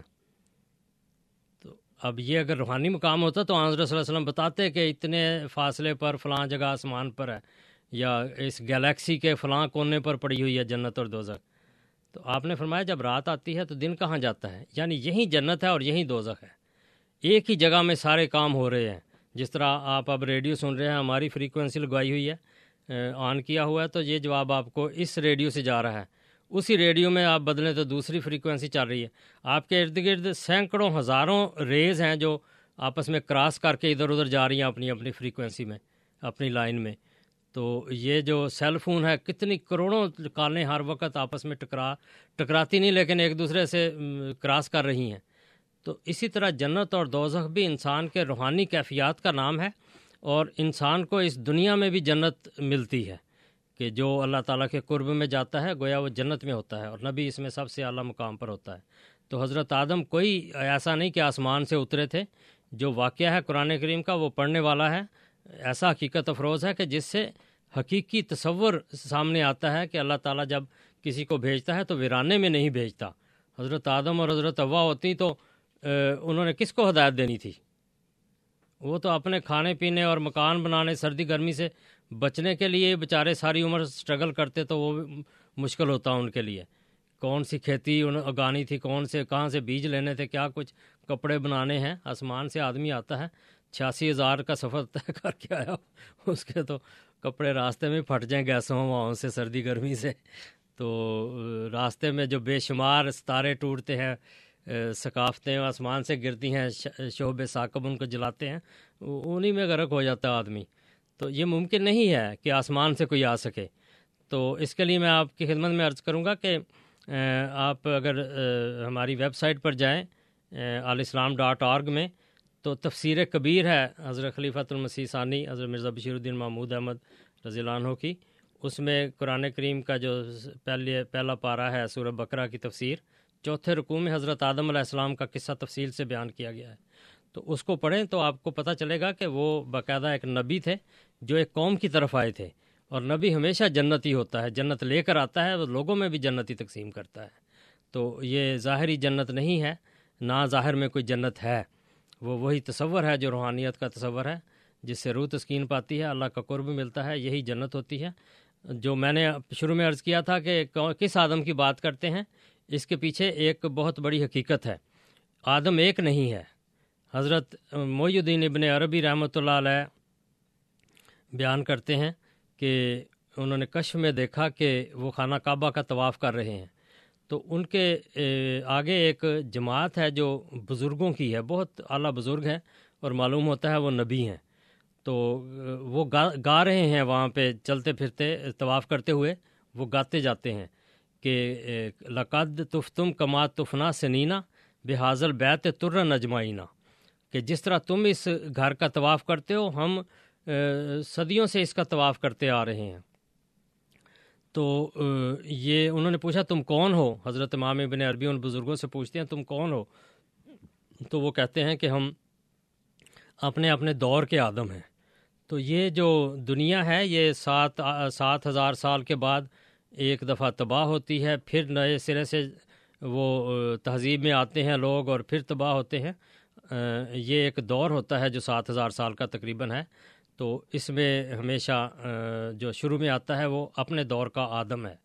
وہ انسان کو آدمی کو انسان بنانے کے لیے خدا تعالیٰ کی تعلیم لے کر آتا ہے اور وہ خدا تعالیٰ کی طرف سے ایک جنت میں ہو کر آتا ہے، جنت کا پیغام لے کر آتا ہے، لوگوں میں بھی جنت ہی تقسیم کرتا ہے۔ تو یہ جو خانہ کعبہ ہے، اسی لحاظ سے اس کی تاریخ کا لوگوں کو پتہ نہیں کہ یہ کب بنا۔ یہ کتنے آدم گزرے ہیں جنہوں نے اس کو دیکھا ہے، ان کو، اس کو بنایا ہے، اس کی بنیادیں بھری ہیں۔ یہ بیت عتیق کہا ہے یعنی بہت ہی پرانا گھر ہے۔ تو آپ دیکھیں گے غور کر کے دیکھ لیں کہ آپ کو بائبل کے ذریعہ یا جو بائبل کی بنیاد پر بعض تاریخوں نے بعض لوگوں نے تاریخیں لکھی ہیں۔ انہوں نے یہی چار پانچ ہزار سال پہلے تک گئے ہیں۔ اس سے پرانی ہسٹری نہیں ملتی۔ تاریخی واقعات، قوموں کی زندگیاں، یہ ہمیں نہیں ملتی۔ تو اس کی وجہ یہی ہے کہ یہ دور سات سات ہزار سال کے دور ہیں اور صورت اثر میں اس کا علم دیا گیا ہے اور حضرت مسیح السلام کو یہ بھی اللہ تعالیٰ نے الہامی طور پر بتایا کہ اس دور کی عمر بھی سات ہزار سال ہے۔ تو اس میں جو چھٹے ہزار سال کے آخر میں حضرت مسیح محدود علیہ السلاۃ والسلام آئے ہیں رسول کریم صلی اللہ علیہ وسلم کے دین کی اشاعت کی تکمیل کے لیے، تو یہ دور بھی اپنا جب سمٹے گا تو آپ دیکھیں گے کہ اگلے دور والوں کو اس کی تاریخ کا علم نہیں۔ آپ بھی اپنے دور کی تاریخ کو دیکھ لیں کہ آپ کو چار پانچ ہزار سال پیچھے کی تاریخ کا پتہ ہی نہیں چلتا کون سی قومیں تھیں اور کیا حالات تھے ان کے۔ ہوموسیپیان اور یہ تھیوریاں یا اس قسم کی چیزیں تو ملتی ہیں، وہ ان کے ڈھانچے ہیں یا برفوں میں دبے ہوئے سارے معاملات ہیں۔ اس حد تک تو شناخت ہوتی ہے اور یہ ثابت کرتی ہیں کہ یہ زمین بہت لمبے کروڑوں سال عرصے کے سفر کے بعد اس حالت میں پہنچی ہے کہ ان میں نبوت کا نظام جاری ہوتا۔ اور وہ بھی نبوت کے کتنے نظام جاری ہوئے ہیں، جس طرح کے حضرت امام ابن عربی رحمۃ اللہ کا کشف بتاتا ہے کہ آدم بھی اپنے اپنے دور کے کئی آئے ہیں۔ تو آسمان سے کسی کا نازل ہو کر اس دنیا میں آنا، یہ کوئی حقیقت نہیں ہے۔ جنت آسمان پر بھی ہے، زمین پر بھی ہے، ہر جگہ ہے۔ جہاں خدا ہے، وہی جنت ہے۔ اللہ تعالیٰ کی رضا جو ہے، رضوان اللہ اکبر، اللہ کی رضا جو ہے، وہ جنت کا سب سے Eh, بہترین اور اعلیٰ مقام ہے۔ جزاکم اللہ آپ سن رہے ہیں پروگرام ریڈیو احمدیہ، جو آپ کی خدمت میں ہر اتوار کی شب رات دس سے بارہ بجے اور شام آٹھ سے دس بالترتیب اے ایم فائیو تھرٹی اور F M one hundred point seven پہ نشر کیا جاتا ہے۔ سامعین، آج ہمارے ساتھ محترم ہادی علی صاحب تشریف فرما ہے آپ کو دعوت کے ہمارے پروگرام میں شامل ہوں اپنے سوال کے ساتھ۔ یہاں میں اپنے ان سامعین کا شکریہ ادا کرنا چاہتا ہوں جو ہمارا پروگرام انٹرنیٹ پہ سنتے ہیں۔ آپ دنیا کے کونے کونے میں ہمارا پروگرام سنتے ہیں اور پھر آپ کے پیار بھرے جذبات، آپ کے مشورہ جات، آپ کے آپ کی شکایات ہم تک پہنچتی ہیں۔ آپ جہاں بھی ہمارا پروگرام سنتے ہیں، اللہ تعالیٰ آپ کو خوش رکھے۔ ہمیں اپنی دعاؤں میں یاد رکھیے گا، اپنے مشورہ جات ہم تک بھیجتے رہیے۔ اور ہمارے ساتھ ہماری دعا ہے کہ آپ کے ساتھ ہمارا یہ ساتھ جاری رہے۔ پروگرام میں فون کرنے کے لیے نمبر نوٹ کیجیے four one six four one zero six five two two four one six four one zero six five two two Toronto سے باہر کے سامعین کی سہولت کے لیے one eight five five four one zero six five two two one eight five five four one zero six five two two جو ہمارے سامعین ای میل کے ذریعے ہمارے پروگرام میں اپنا سوال بھیجنا چاہیں، ان کی سہولت کے لیے کیو اے یعنی question answer at voice of Islam dot C A Q A یعنی question answer at voice of Islam dot C A جو سامعین یہ پروگرام انٹرنیٹ پہ سننا چاہتے ہیں ان کی سہولت کے لیے voice of Islam dot C A پہ نہ صرف آپ یہ پروگرام بلکہ ہمارے پرانے پروگرام جو ہیں وہ بھی سن سکتے ہیں voice of Islam dot C A پہ۔ پروگرام کا سلسلہ آگے بڑھاتے ہیں۔ ہمارے ساتھ ہمارے ایک بہت ہی پیارے ساتھی چودھری خالد صاحب لائن پہ ہیں۔ ان کی کال لیتے ہیں۔ چوئی صاحب السلام علیکم۔ چوئی صاحب السلام علیکم۔ جناب؟ ٹھیک ہو؟ جی بالکل ٹھیک۔ جی بسم اللہ جی۔ ہادی صاحب کا کی حال ہے؟ جی ٹھیک ہادی صاحب بھی بیٹھے نے جی بالکل ٹھیک نے جی۔ بہرحال ہے کہ میں اکثر میرے تمہیں پتا ہے بچپن دے دوست ہے باپ سارے احمدی نے۔ جی جی۔ میں اکثر ایک چیز اتنے بھی سننا ہوں مطلب ایک سارے بزرگ سن احمدی تے وہ من کہندے تے وقت دے امام نو پچھانو ورنہ پھر وہ مطلب تھوڑے اسکالر صاحب جڑے نے وہ بھی کہندے نے کہ جی وہ تسی انہاں دا کفر کر رہے ہو مرزا صاحب دا۔ بہرحال میرا سوال ہے کہ کوئی لفظ کہندے نے ہر بندہ کل ہاتھو برہانہ کو من کن تم صادقین لیکن یہ کہ وہ اللہ تعالیٰ کہندا بھی ایک ایک دا کفر کر دینے ایک نو مان دینے حالاں آیت جڑی شروع ہوندی ہے نا اس ویلے دے جڑے یہودی نصرانی یا مشرک سن اللہ دے نبی صلی اللہ علیہ وسلم نے ایک معاذ بنایا سی وہ کہندے سی کہ لائن يدخل الجنہ الا من کان ہود من نصارا۔ 111 نمبر آیت سورۃ بقرہ دی۔ تسی جنت چ نہیں داخل ہو سکدے یا یہودی ہو جو یا نصرانی ہو جو اللہ تعالی نے اللہ تعالی کہندا انہاں دی دل کا مانی ہے پھر اگے اوندے کل ہاتھ ان برہانا کو مطلب ہے کہ انہیں یہ نہیں پتا کہ ہن سانو تسی کہندے ہو کہ اسی اگر امام نو نہیں منیا تے اسی گئے۔ مطلب پھر وہ پرانی جڑی آیت وہ پھر اپلائی ہو رہی ہے نا ٹھیک ہے بہت بہت شکریہ دا جواب دینا جی ٹھیک ہے چوئی صاحب شکریہ اگلے مہمان عبد الحلیم صاحب ہیں عبد الحلیم صاحب السلام علیکم جی وعلیکم السلام جی جناب علی صاحب سے یہ گزارش ہے ابھی انہوں نے کہا کہ رویا قرآن کریم کی آیت کے مطابق انہوں نے رویا کا لفظ استعمال کیا ہے مطلب روح گئی اوپر جی روحانی طور پہ یہ نبی پاک صلی اللہ علیہ وسلم کا ہے جی۔ اب اتنا قرآن سارا رسول اللہ کے اوپر وہی ہوا۔ جی۔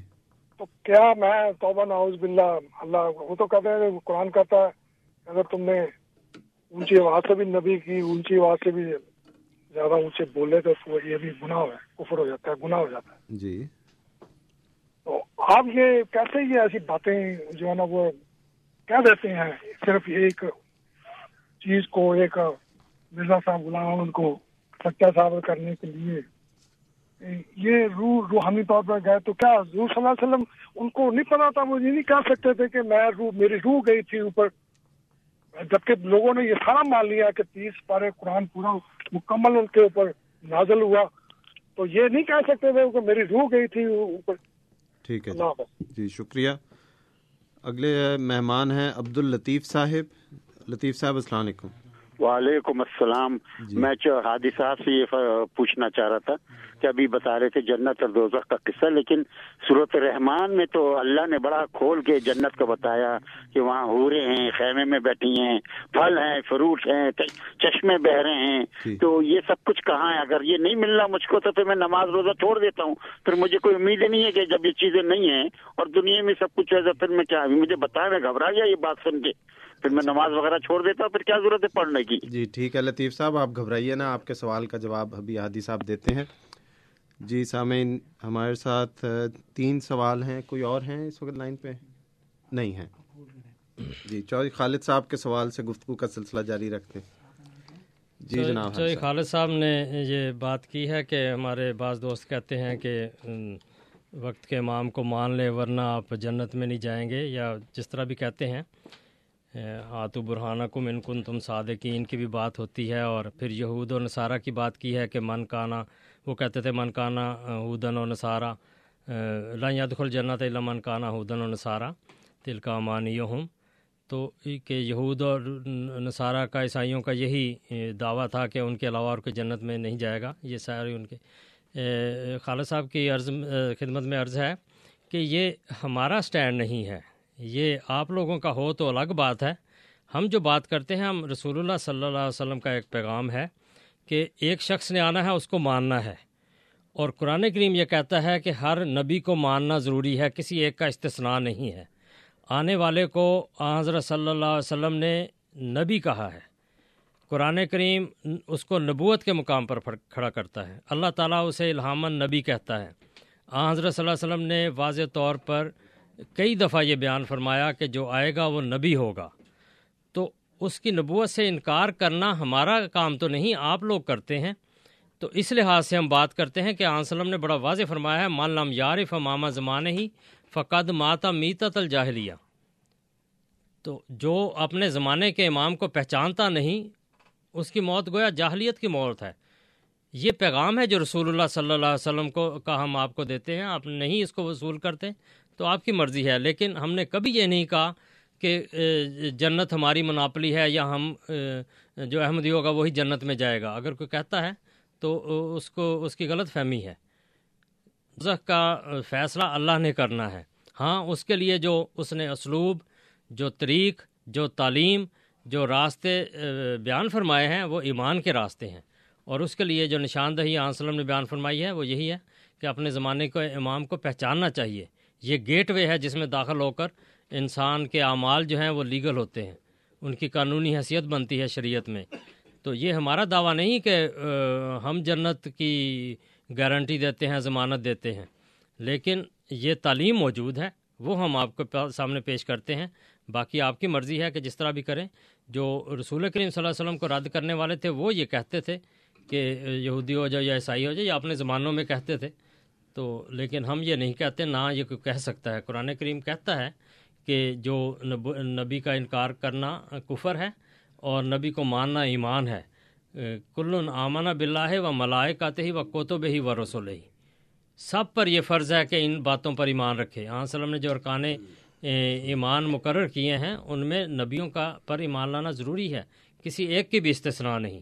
اس زمانے میں آن وسلم کی پیشگوئیوں کے مطابق قرآن کریم کی تصدیق کے مطابق صحف سابقہ کی تصدیق کے مطابق زمینی آسمانی نشانوں کے مطابق، خدا تعالیٰ کی فعلی شہادت کے مطابق حضرت مسیح محدود علیہ السلاۃ والسلام مدعی ہیں اور آپ کی نبوت کے سارے معیاروں پر پورا اترتی ہے۔ اس لحاظ سے ہم یہ پیغام دیتے ہیں کہ وقت کے امام کو مانیں۔ باقی اللہ کا معاملہ ہے کہ کسی کے اعمال پر وہ کیا کماتا ہے، کیا نہیں کماتا۔ تو اس لیے جنت دوزخ کی مناپلی کسی پر نہیں۔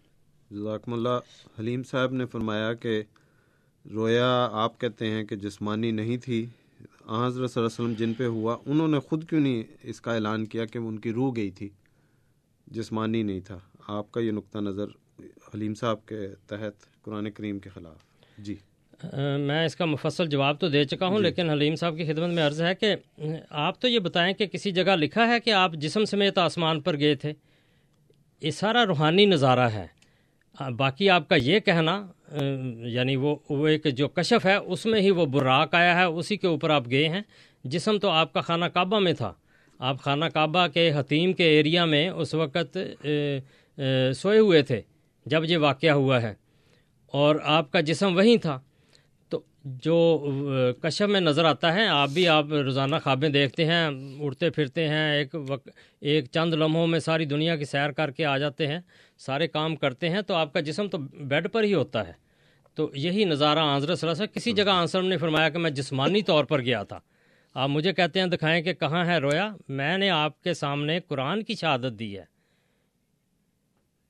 کہ کیا ہے کہ وما جالنا روئے اللہ تی رہنا کا اللہ فطرہ تنہا یہ قرآن کی آیت کو کیوں نہیں مانتے؟ آپ مجھے کہتے ہیں کہ آنسلم کہہ سکتے تھے۔ آنسلم نے اگر نہیں کہا، تو اس وجہ سے نہیں کہا کہ کوئی کسی کو ضرورت نہیں تھی کہنے کی۔ آنسلم وہیں تھے۔ جسمانی طور پر گئے ہی نہیں۔ تو اس لحاظ سے آنسلم نے نہیں کہا۔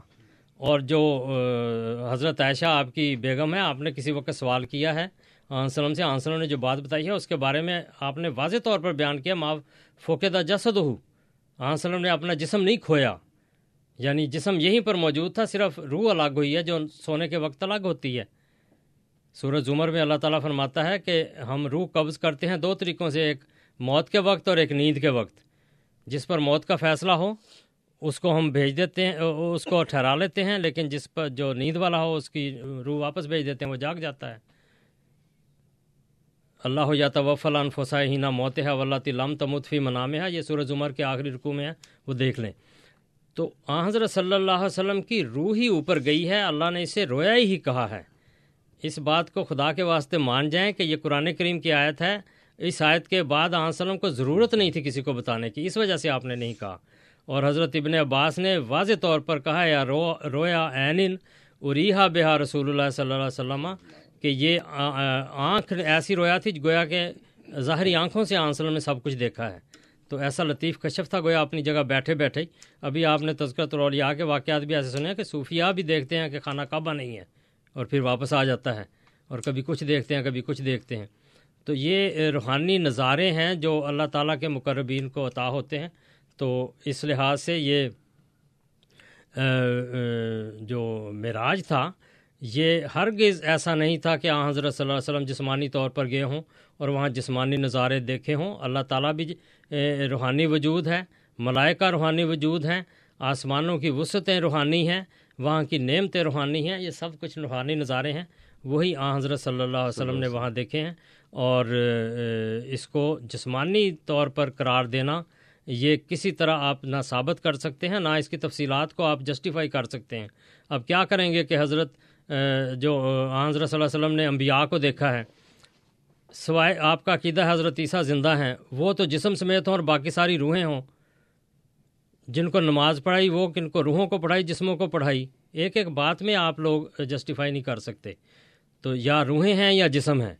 تو اگر حضرت عیسیٰ کا وہاں جسم ہے، باقی بھی سارے جسمانی طور پر وہی ہیں۔ اور داتا گانج بخش رحمۃ اللہ علیہ کا، جن کی قبر کو آج لوگ خدائی کا مقام دیتے ہیں مرادیں مانتے ہیں اور کتنا مقام دیتے ہیں برصغیر پاک و ہند کے لوگ۔ دور دور سے آ کر وہاں کس طرح وہ بیٹھے ہوتے ہیں سارا دن رات۔ وہ ایک روحانی اور بزرگ توحید پرست آدمی تھے۔ ان کی طرف یہ ان کے نام پر یہ گویا شرک کیا جاتا ہے۔ لیکن انہوں نے کہا، ایشاں ارواہ بود یہ جن سے آنسر نے وہاں ملاقات کی، وہ روحیں تھیں۔ تو ہر طرف سے روحانی ثابت ہوتا ہے۔ قرآن یہ کہتا ہے ایک بڑی واضح آیت موجود ہے کہ یہ رویا تھی جو اللہ تعالیٰ نے دکھائی اور یہ لوگوں کے لیے آزمائش کا موجب ہے۔ اس آزمائش میں آپ پڑے ہوئے ہیں، اس سے نکلیں اور قرآن کو مانیں کہ یہ رویا تھی۔ یہ کوئی جسمانی چیز نہیں تھی۔ جزاکم اللہ۔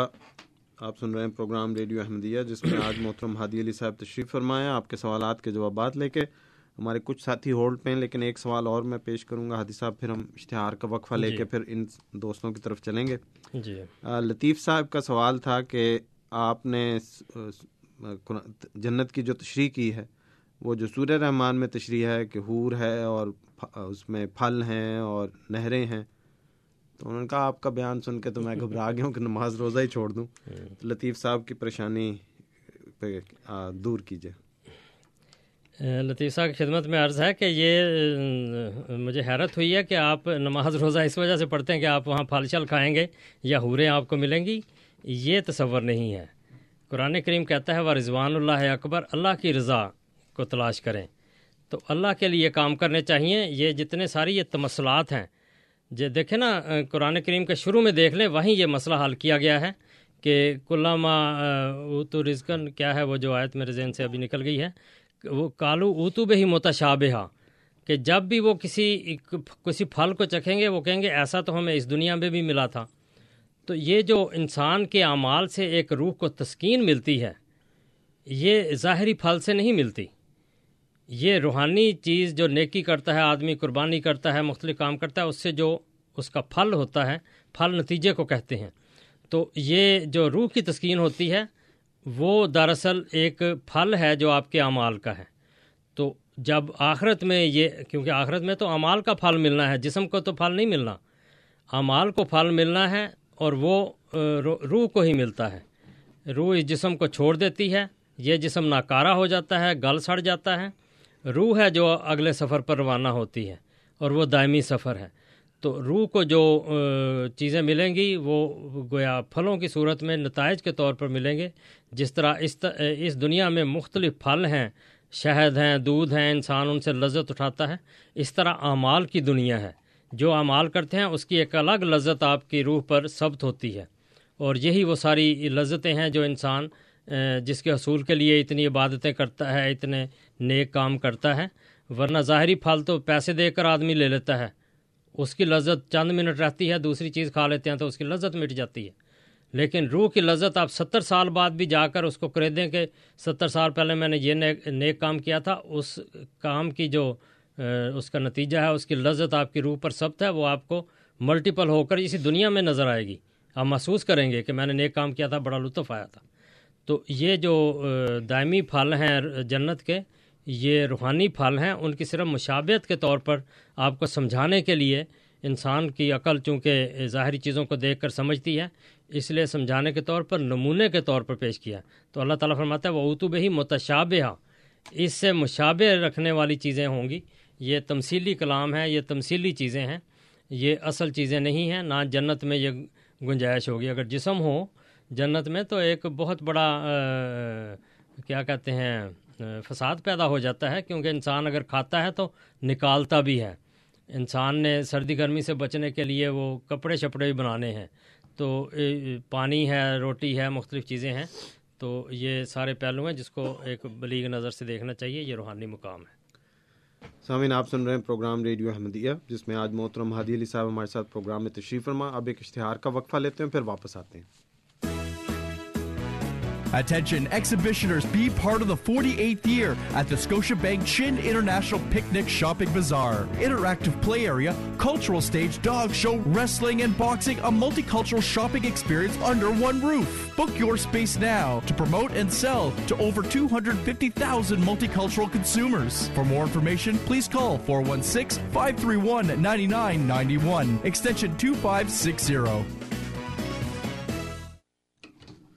السلام علیکم رحمۃ اللہ وبرکاتہ۔ مکرم نظیر ایک دفعہ پھر ریڈیو احمدیہ میں سامعین آپ کو خوش آمدید کہتا ہے۔ آج ہمارے ساتھ پروگرام میں محترم ہادی علی صاحب تشریف فرما ہے سامعین، ہم پروگرام کے آخری آدھے گھنٹے میں داخل ہو گئے ہیں۔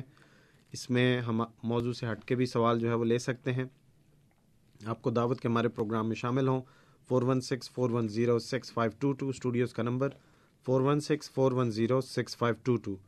جو ہمارے سامعین ٹرانٹو کے علاقے سے باہر یہ پروگرام سن رہے ہیں، ان کی سہولت کے لیے پورے شمالی امریکہ میں چلنے والا ہمارا phone number one eight five five four one zero six five two two one eight five five four one zero six five two two جو سامعین یہ پروگرام انٹرنیٹ پہ سننا چاہتے ہیں، ان کی سہولت کے لیے voice of Islam dot C A پہ نہ صرف یہ پروگرام براہ راست، بلکہ صاحب کا پروگرام بھی سن سکتے ہیں voice of Islam dot C A اور ای میل کے ذریعے ہمارا پتہ کیو اے یعنی question answer at voice of Islam dot C A Q A یعنی question answer at voice of Islam dot C A ہمارے ساتھ کچھ ساتھی ہولڈ پہ ہیں ان کی باری باری کال لیتے ہیں۔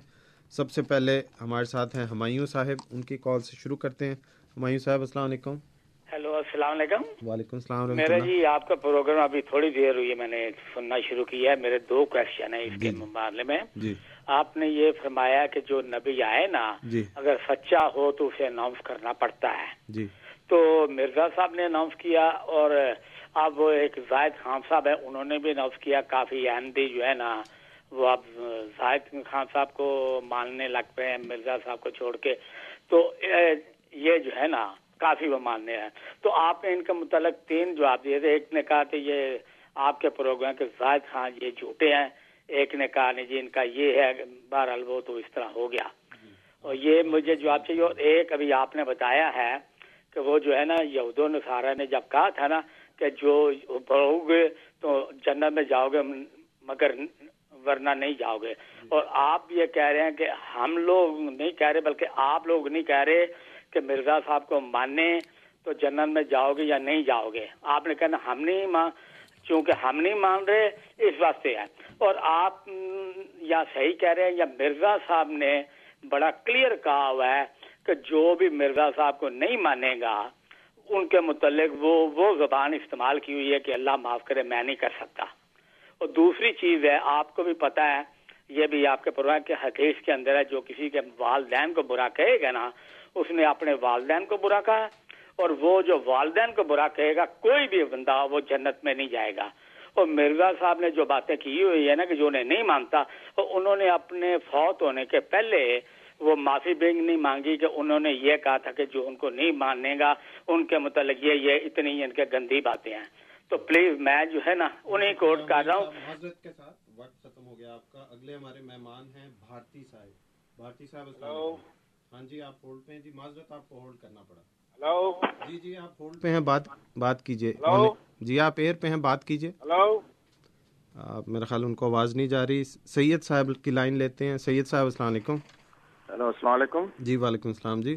جی مجھے حادث صاحب سے ایک سوال پوچھنا تھا کہ جیسے جی۔ حادث صاحب ابھی فرما رہے ہیں کہ جنت میں سب روحانی ہوگا جسم نہیں ہوگا کوئی وجود نہیں ہے اس کا۔ جی۔ ان کی باتوں سے ایسا لگتا ہے۔ اس کا مطلب ہے پھر جہنم بھی نہیں ہوگی۔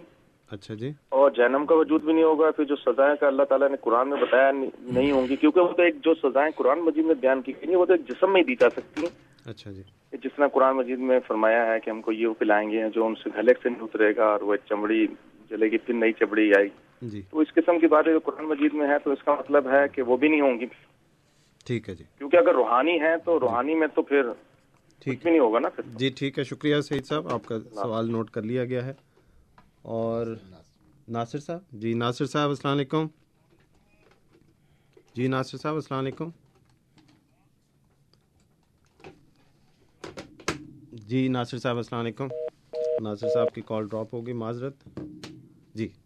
اب ہمارے پاس دو سوال ہیں۔ ہمایوں صاحب کے سوال سے گفتگو جاری رکھتے ہیں۔ جی انہوں نے زاہد خان صاحب کے حوالے میں پوچھا کہ ان کے بارے میں آپ کی کیا رائے ہے اور مرزا صاحب نے جو اپنے مخالفین کے بارے میں ان کے بقول سخت زبان استعمال کی ہے۔ جی ہادی صاحب۔ جی ہمایوں صاحب یہ کہتے ہیں کہ اس کے لیے، نبی کے لیے اعلان کرنا ضروری ہے، اعلان کرنا پڑتا ہے۔ اور زاہد صاحب نے کیا ہمایوں صاحب یہ کوئی مسئلہ نہیں ہے۔ قرآن کریم میں نبی کی سچائی کے معیار بڑے محکم طور پر بیان کیے گئے ہیں۔ حضرت صلی اللہ علیہ وسلم کے حوالے سے بھی، دیگر انبیاء کے حوالے سے بھی۔ تو قرآن کریم نبوت کو پرکھنے کے لیے معیار مقرر کرتا ہے۔ اب زاہد صاحب نے اگر یہ دعویٰ کیا ہے تو وہ اس کے مطابق اپنی سچائی ظاہر کریں گے۔ اگر وہ سچے نبی ہیں تو خدا کی تائید و نصرت، اللہ تعالیٰ فرماتا ہے، اللہ نانسر و رسول ولہ زینہ امن و فلیات دنیا و یوم یقوم الشاد کہ ہم ہمارے اوپر یہ واجب ہے، ہم لازماً اس کی مدد کرتے ہیں اپنے رسولوں کی اور اس پر ایمان لانے والوں کی۔ تو یہ تو کوئی مسئلہ ہی نہیں ہے۔ اگر وہ نبی ہیں تو ان کی سچائی کا معیار جو بھی وہ پیش کریں، اس کو پرکھنا چاہیے اور دیکھیں۔ ہم کسی کو اس طرح جھوٹا نہیں کہہ سکتے کہ وہ جھوٹا ہے کہ اس نے اس نبی کا انکار کیا ہے یا ہم کسی اور نبی کو ماننے والے اس لیے اس کو ہم جھوٹا کہہ دیں۔ میں آپ کو ایک واقعہ بتاتا ہوں کہ حضرت صلی اللہ علیہ وسلم کے زمانے میں ایک لڑکا تھا ابن سیاد اس کا نام تھا۔ اور مجذوب سا لڑکا تھا مٹی میں بھی بعض اوقات پڑا رہتا تھا۔ تو لوگوں نے اس کے بارے میں باتیں مشہور کی ہوئی تھیں۔ تو حضرت صلی اللہ علیہ وسلم ایک دفعہ اسے ملنے گئے۔ تو وہ ایک باغ میں تھا۔ اس وقت مٹی میں ہی پڑا ہوا زمین پر بیٹھا ہوا۔ تو حضرت صلی اللہ علیہ وسلم نے اس کے ساتھ بات کی تو اس نے کہا کہ آپ نبیوں پر ایمان لاتے ہیں۔ حضرت صلی اللہ علیہ وسلم سے پوچھنے لگا کہ آپ میری نبوت پر ایمان لاتے ہیں، نبیوں پر ایمان لاتے ہیں، میری نبوت پر، میں نبی ہوں، میری نبوت پر ایمان لاتے ہیں۔ تو حضرت صلی اللہ علیہ وسلم نے یہ نہیں کہا کہ میں تجھ پر ایمان لاتا ہوں یا نہیں لاتا۔ حضرت صلی اللہ نے فرمایا، میں سب نبیوں پر ایمان لاتا ہوں۔ تو یہ شان ہوتی ہے سچائی کی کہ وہ کسی کو آرام سے اس طرح جھوٹا نہیں کہتا۔ ہاں اگر کوئی واقعہ یا شہادت یا ایسی بات ہو تو اس کی بنیاد پر اسے جھٹلایا جاتا ہے۔ اور جھوٹے جو تھے وہ حضرت صلی اللہ علیہ وسلم کے زمانے میں بھی ظاہر ہوئے اور آپ کے بعد بھی فوراً تو ان کی سچائی جو تھی وہ ثابت نہیں کر سکے اپنی سچائی۔ تو اسی طرح جو جھوٹا ہے اپنی سچائی ثابت نہیں کر سکتا۔ تو آپ دیکھیں جو چھوڑ کے جاتا ہے کمزور ایمان والے ایسا کرتے ہیں۔ رسول کریم صلی اللہ علیہ وسلم کے زمانے میں کتنے لوگ تھے جو مرتاد ہوئے۔ آخری زمانے میں بلکہ وسلم کی جو وہی کاتب کاتب وہی تھا عبداللہ بن سعد بن ابی سرحا وہ بھی مرتد ہو گیا۔ تو ارتداد اختیار کرنا تو کوئی ایسی بات نہیں، وہ ہوتے ہیں لوگ۔ لیکن جو نبی ہے سچا، وہ اپنی سچائی ثابت کرتا ہے۔ حضرت مسیح محدود علیہ السلاۃ والسلام، اللہ تعالیٰ کے فضل سے قرآن کریم کے بیان کردہ سارے نبوت کے معیاروں کو ثابت کر چکے ہیں اور ان کی ذات پر، ان کے کاموں پر اللہ تعالیٰ یہ مہر تصدیق ثبت کر چکا ہے اور آپ اپنی زندگی میں بھی دیکھ لیں، جائزہ لے لیں۔ جماعت احمدیہ کی جس طرح اللہ تعالیٰ تعید و نصرت فرماتا ہے، کسی اور کے ساتھ یہ نہیں ہے۔ یہ اللہ تعالیٰ فرماتا ہے، اللہ ننسر و رسول و زینہ امن کہ ہم اپنے رسولوں کی مدد کرتے ہیں۔ یہ مدد صرف جماعت احمدیہ کے ساتھ ہے، کیونکہ یہ حضرت صلی اللہ علیہ وسلم کی پیش گوئیوں کو سچا ثابت کرتی ہے۔ عمومی طور پر بھی اور خصوصی طور پر بھی اور اس وجود میں بھی جس کی آپ نے نشاندہی کی تھی۔ تو اس لحاظ سے حضرت مسیح السلام کا اور زاہد خان کا جو آپس میں فرق ہے وہ دیکھ لیں۔ اس کو دیکھیں اللہ تعالیٰ ان کی کس طرح مدد کرتا ہے۔ وہ اب بھی اپنی نبوت کی سچائی کی دلیل پیش کریں گے۔ اگر نہیں کریں گے تو لازمن جھوٹے ہیں۔ جہاں تک ہم نے دوسری بات کی ہے، جنت اور دوزخ کی اور اس کو آپ لے گئے ہیں ایک اور رخ کی طرف۔ میں آپ کی خدمت میں عرض کروں گا کہ آپ یا دانستہ طور پر یہ ایک جھوٹی بات کرتے ہیں، یا آپ نے کسی جھوٹے سے ایک بات لی ہے جو جھوٹی ہے۔ حضرت مسیح محدود علیہ السلاۃ والسلام نے کسی کو گالی نہیں دی، کسی پر بات زبانی نہیں کی۔ ایک لفظ کو جس کے دو، چار، چھ معنی ہوں، ایک معنی اپنے مفاد کے لیے اختیار کرنا یہ جائز نہیں ہے۔ حضرت مسیح محدود علیہ السلاۃ والسلام کی کتاب کھول کر دیکھ رہے ہیں ملفوظات میں، حضرت مسیح السلام نے صاف معنی لکھے ہیں ضروریت البغایا کے سرکش لوگ ہیں۔ آپ نے یہ لفظ نہیں بولا، لیکن ساری بات آپ نے وہ کی، کسی کے والدین کو برا کہنے والا۔ تو انہوں نے سرکش، باغی کا مطلب ہوتا ہے، قرآن کریم میں بھی یہ لفظ کئی دفعہ آیا ہے، باغی کی جمع بھی بغایا ہے اور بغیات ان کی جمع بھی بغایا ہے۔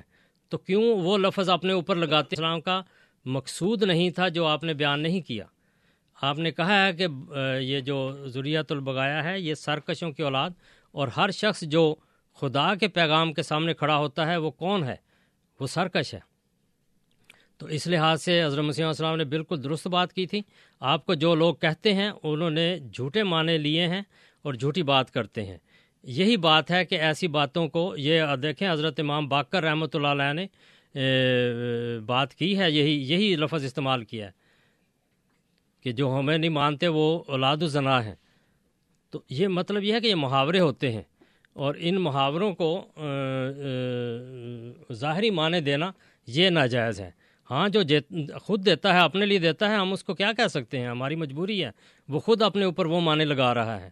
تو آپ تو ایسا نہ کریں۔ حضرت مسیح السلام نے ہرگز یہ نہیں کہا کہ یہ کنجنیوں کی اولاد ہیں۔ کسی کے والدین کو کوئی گالی نہیں دی۔ یہ آپ ساری عمر ثابت نہیں کر سکتے کہ حضرت مسیح السلام نے کسی کو گالی دی ہے۔ ہاں گالیاں جنہوں نے دی ہیں، وہ لٹائی ہیں ان پر۔ اور یہ قرآن کریم کا اسلوب ہے۔ لا یحب اللہ الجہرہ بسوء من القول اللہ من ظلم۔ جب ظلم کی حد تک یہ جھوٹ بولتے ہیں تو وہ بات لوٹائی جاتی ہے۔ اور یہ مرارت اور تلخی کا مزہ سکھانے کے لیے قرآن کریم نے ان کو وباد ظالے کا ضنیم کہا کہ نہیں ضنیم کا لفظ بھی استعمال کیا قرآن کریم نے۔ تو حضرت عیسیٰ علیہ السلاۃ والسلام نے، اے زنا کار و زمانے کے زنا کار مجھ سے نشان مانتے ہیں۔ انہوں نے تو کھل کر باتیں کی، حضرت مسیح نے تو وہ محاورہ استعمال کیا جس کے معنی سرکش ہے مقدمات الجیش اس کا معنی ہے عربی میں، کہ وہ لوگ جو لشکر کے آگے ہوتے ہیں یعنی ان کے سربراہ۔ تو ایسے لوگ جو لوگوں کو گمراہ کرتے ہیں، وہ سرکشی میں آگے بڑھتے ہیں۔ ان کو قرآن کریم نے بھی بڑی جگہ باغی کا لفظ استعمال کیا۔ تو اس کو اپنے اوپر وہ معنی لگانا جو حضرت مسیح السلام نہیں کہے، یہ آپ کا اپنا فعل ہے، حضرت مسیح السلام کی طرف خدا کے لیے منسوب نہ کرے۔ جو خود اپنے اوپر یہ لگاتا ہے ہم اس کو روک نہیں سکتے۔ روکتے بھی ہیں رکتے نہیں ہیں۔ تو یہ ان کی مرضی ہے کہ جو مرضی اپنا مقام اختیار کریں۔ لیکن حضرت مسیح السلام نے ہرگز یہ نہیں کہا۔ اس کو آپ کبھی ثابت نہیں کر سکتے۔ جزاکم اللہ۔ سعید صاحب نے جہنم کے وجود کے بارے میں پوچھا ہے کہ اگر جنت جسمانی نہیں تو جہنم جو ہے وہ بھی جسمانی نہ ہوئی۔ سید صاحب۔ سید صاحب یہ ساری بات اسی طرح ہی ہے۔ یہ جسمانی چیزیں نہیں ہیں۔ قرآن کریم نے ہر بات کو کھول کر بیان کیا ہے۔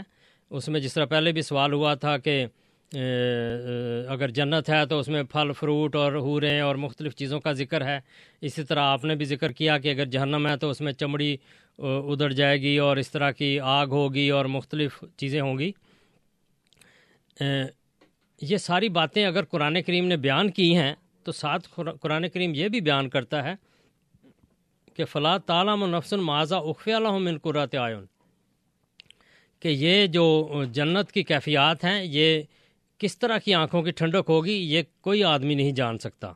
اسی لیے جب حضرت صلی اللہ علیہ وسلم کو اس کا نظارہ دکھایا گیا، تو آپ نے جو بیان کیا، وہ یہ بیان فرمایا کہ مالا عین الرات ولا اوزون ولا اوزون السامیات ولا خطر اعلیٰ قلب بشر۔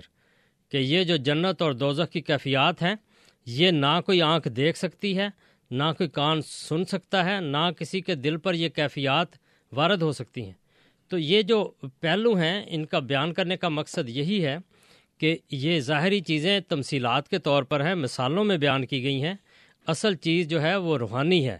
اور دیکھیں کہ جتنے اعمال ہیں ہمارے، ان کے قرآن کریم نے بھی سات دروازے قرار دیا حدیث میں بھی سات دروازے آتے ہیں۔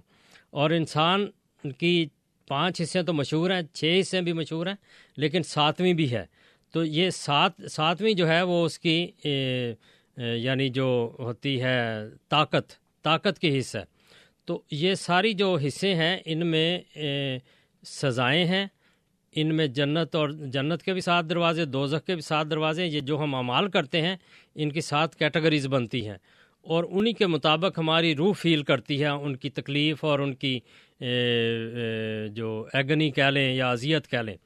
تو یہ جو کیفیات ہیں، یہ ساری روحانی ہیں، ورنہ آسلم یہ نہ فرماتے کہ کسی آنکھ نے نہیں دیکھا اور کسی کان نے نہیں سنا اور کسی کے دل پر بھی اس کا خیال بھی نہیں آ سکتا۔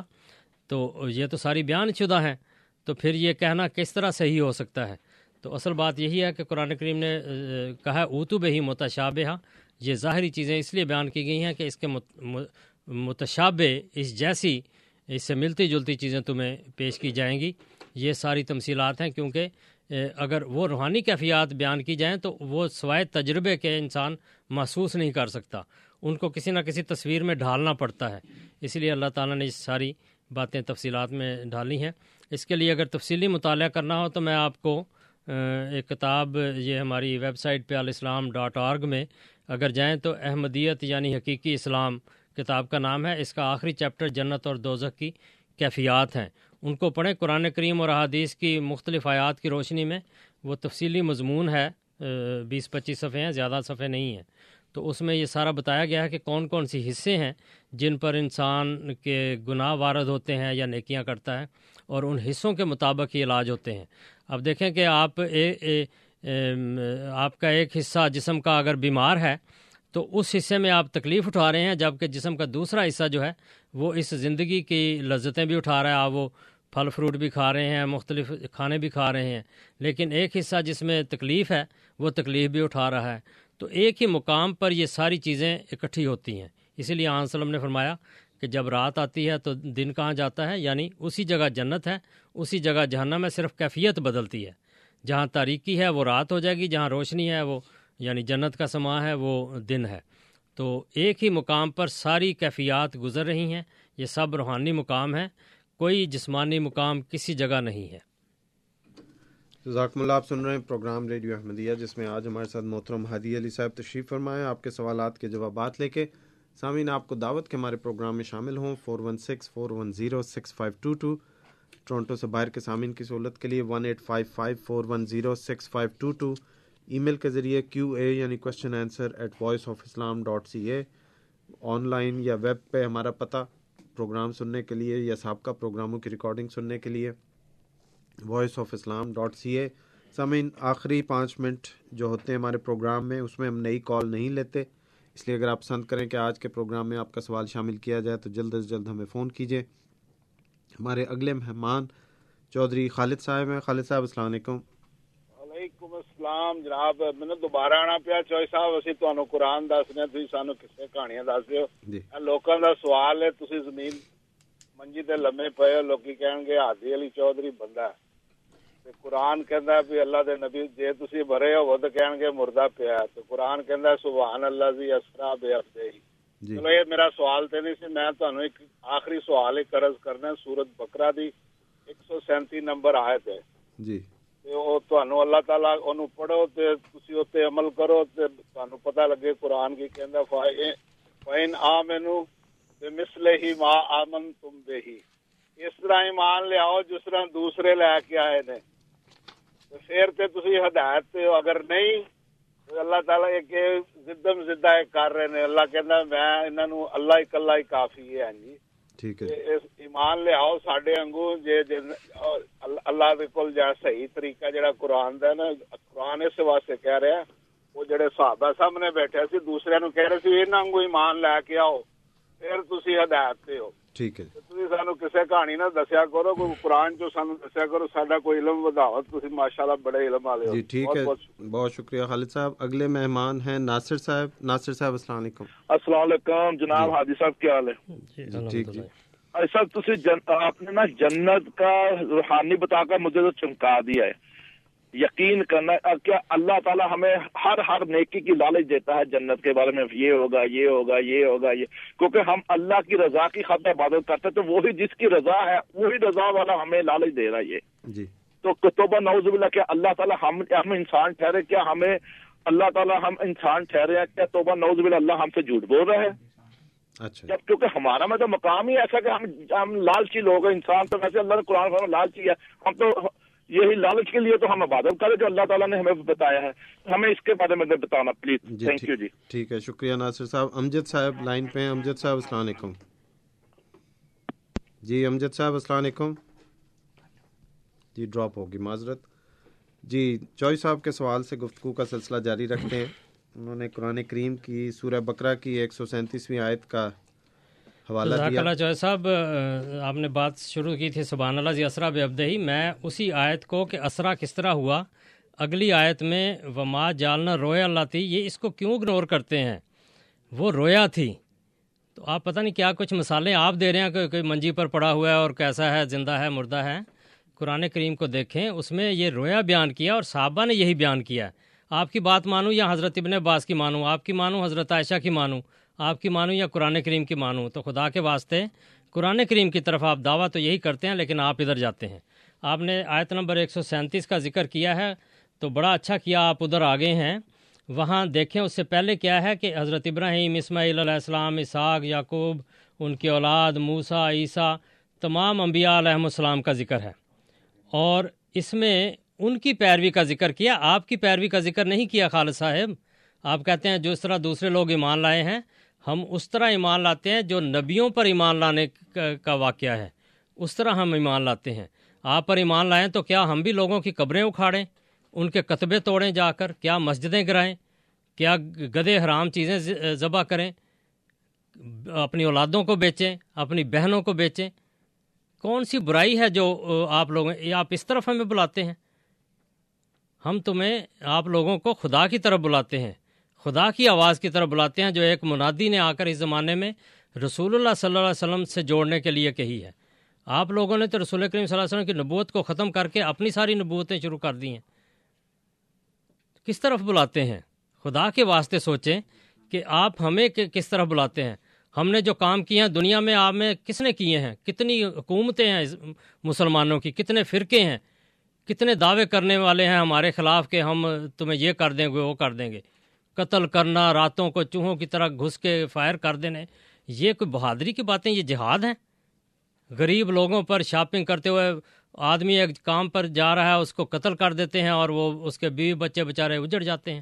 کتنے بم دھماکے ہیں، معصوم جانے جاتی ہیں۔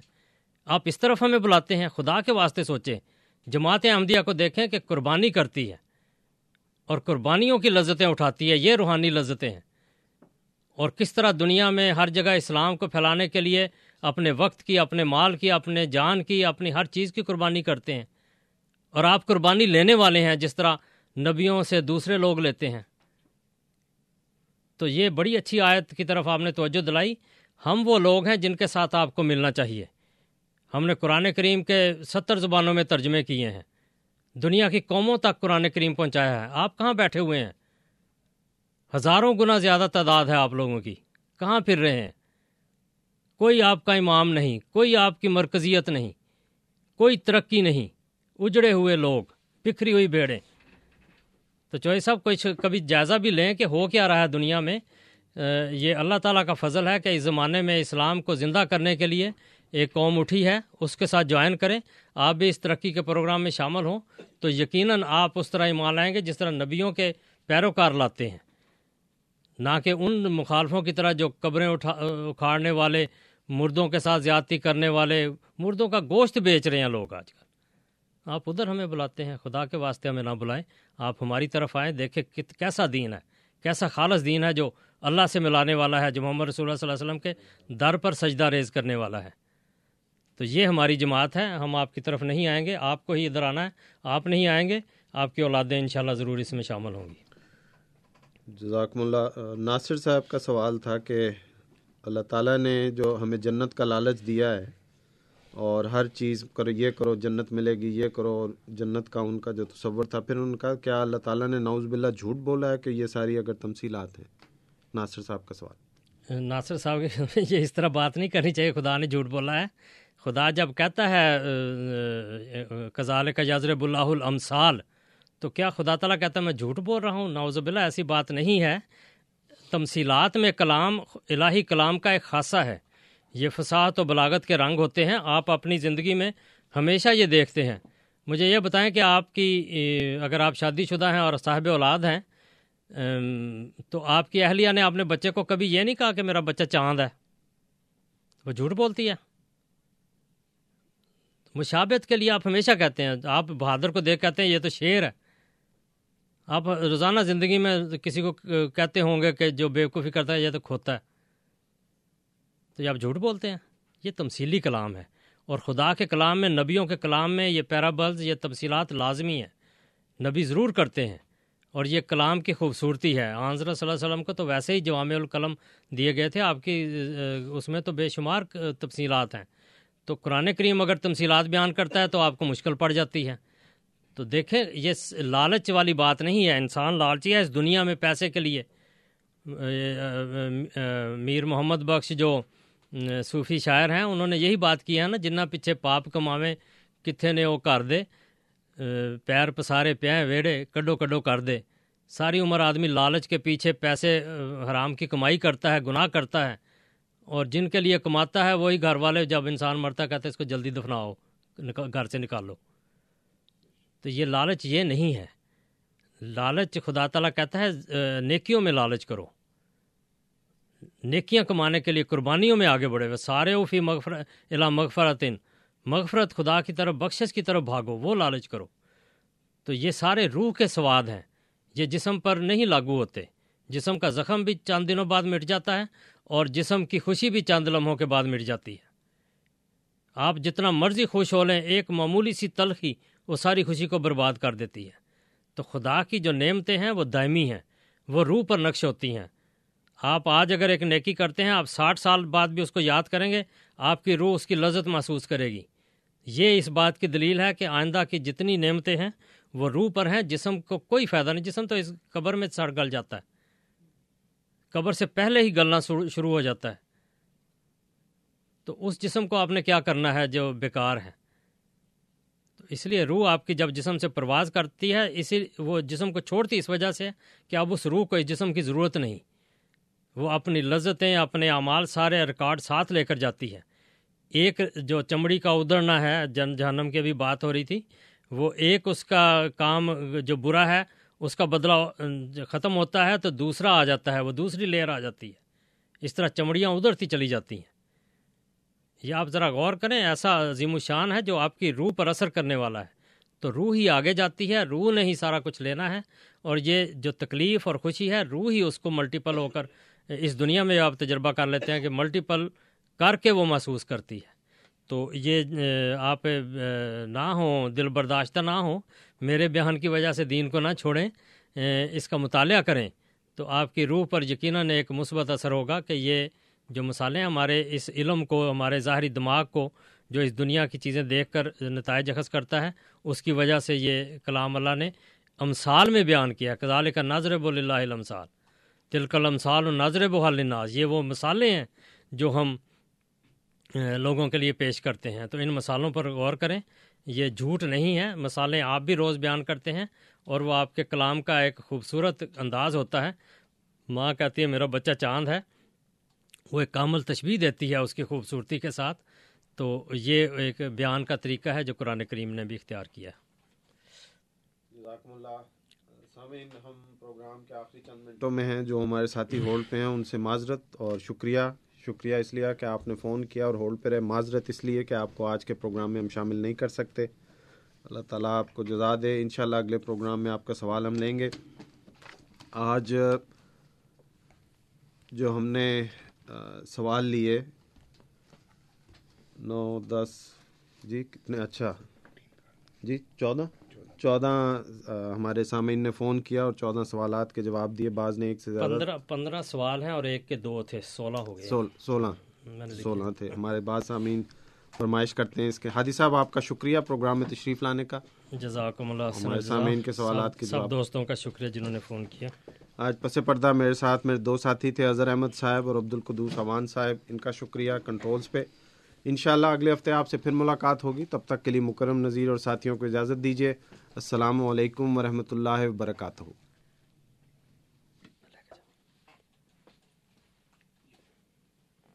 احمدیت زندہ باد احمدیت زندہ باد احمدیت زندہ باد احمدیت زندہ باد احمدیت زندہ باد احمدیت زندہ باد احمدیت زندہ باد احمدیت زندہ باد You are listening to Radio Ahmadiyya, the real voice of Islam.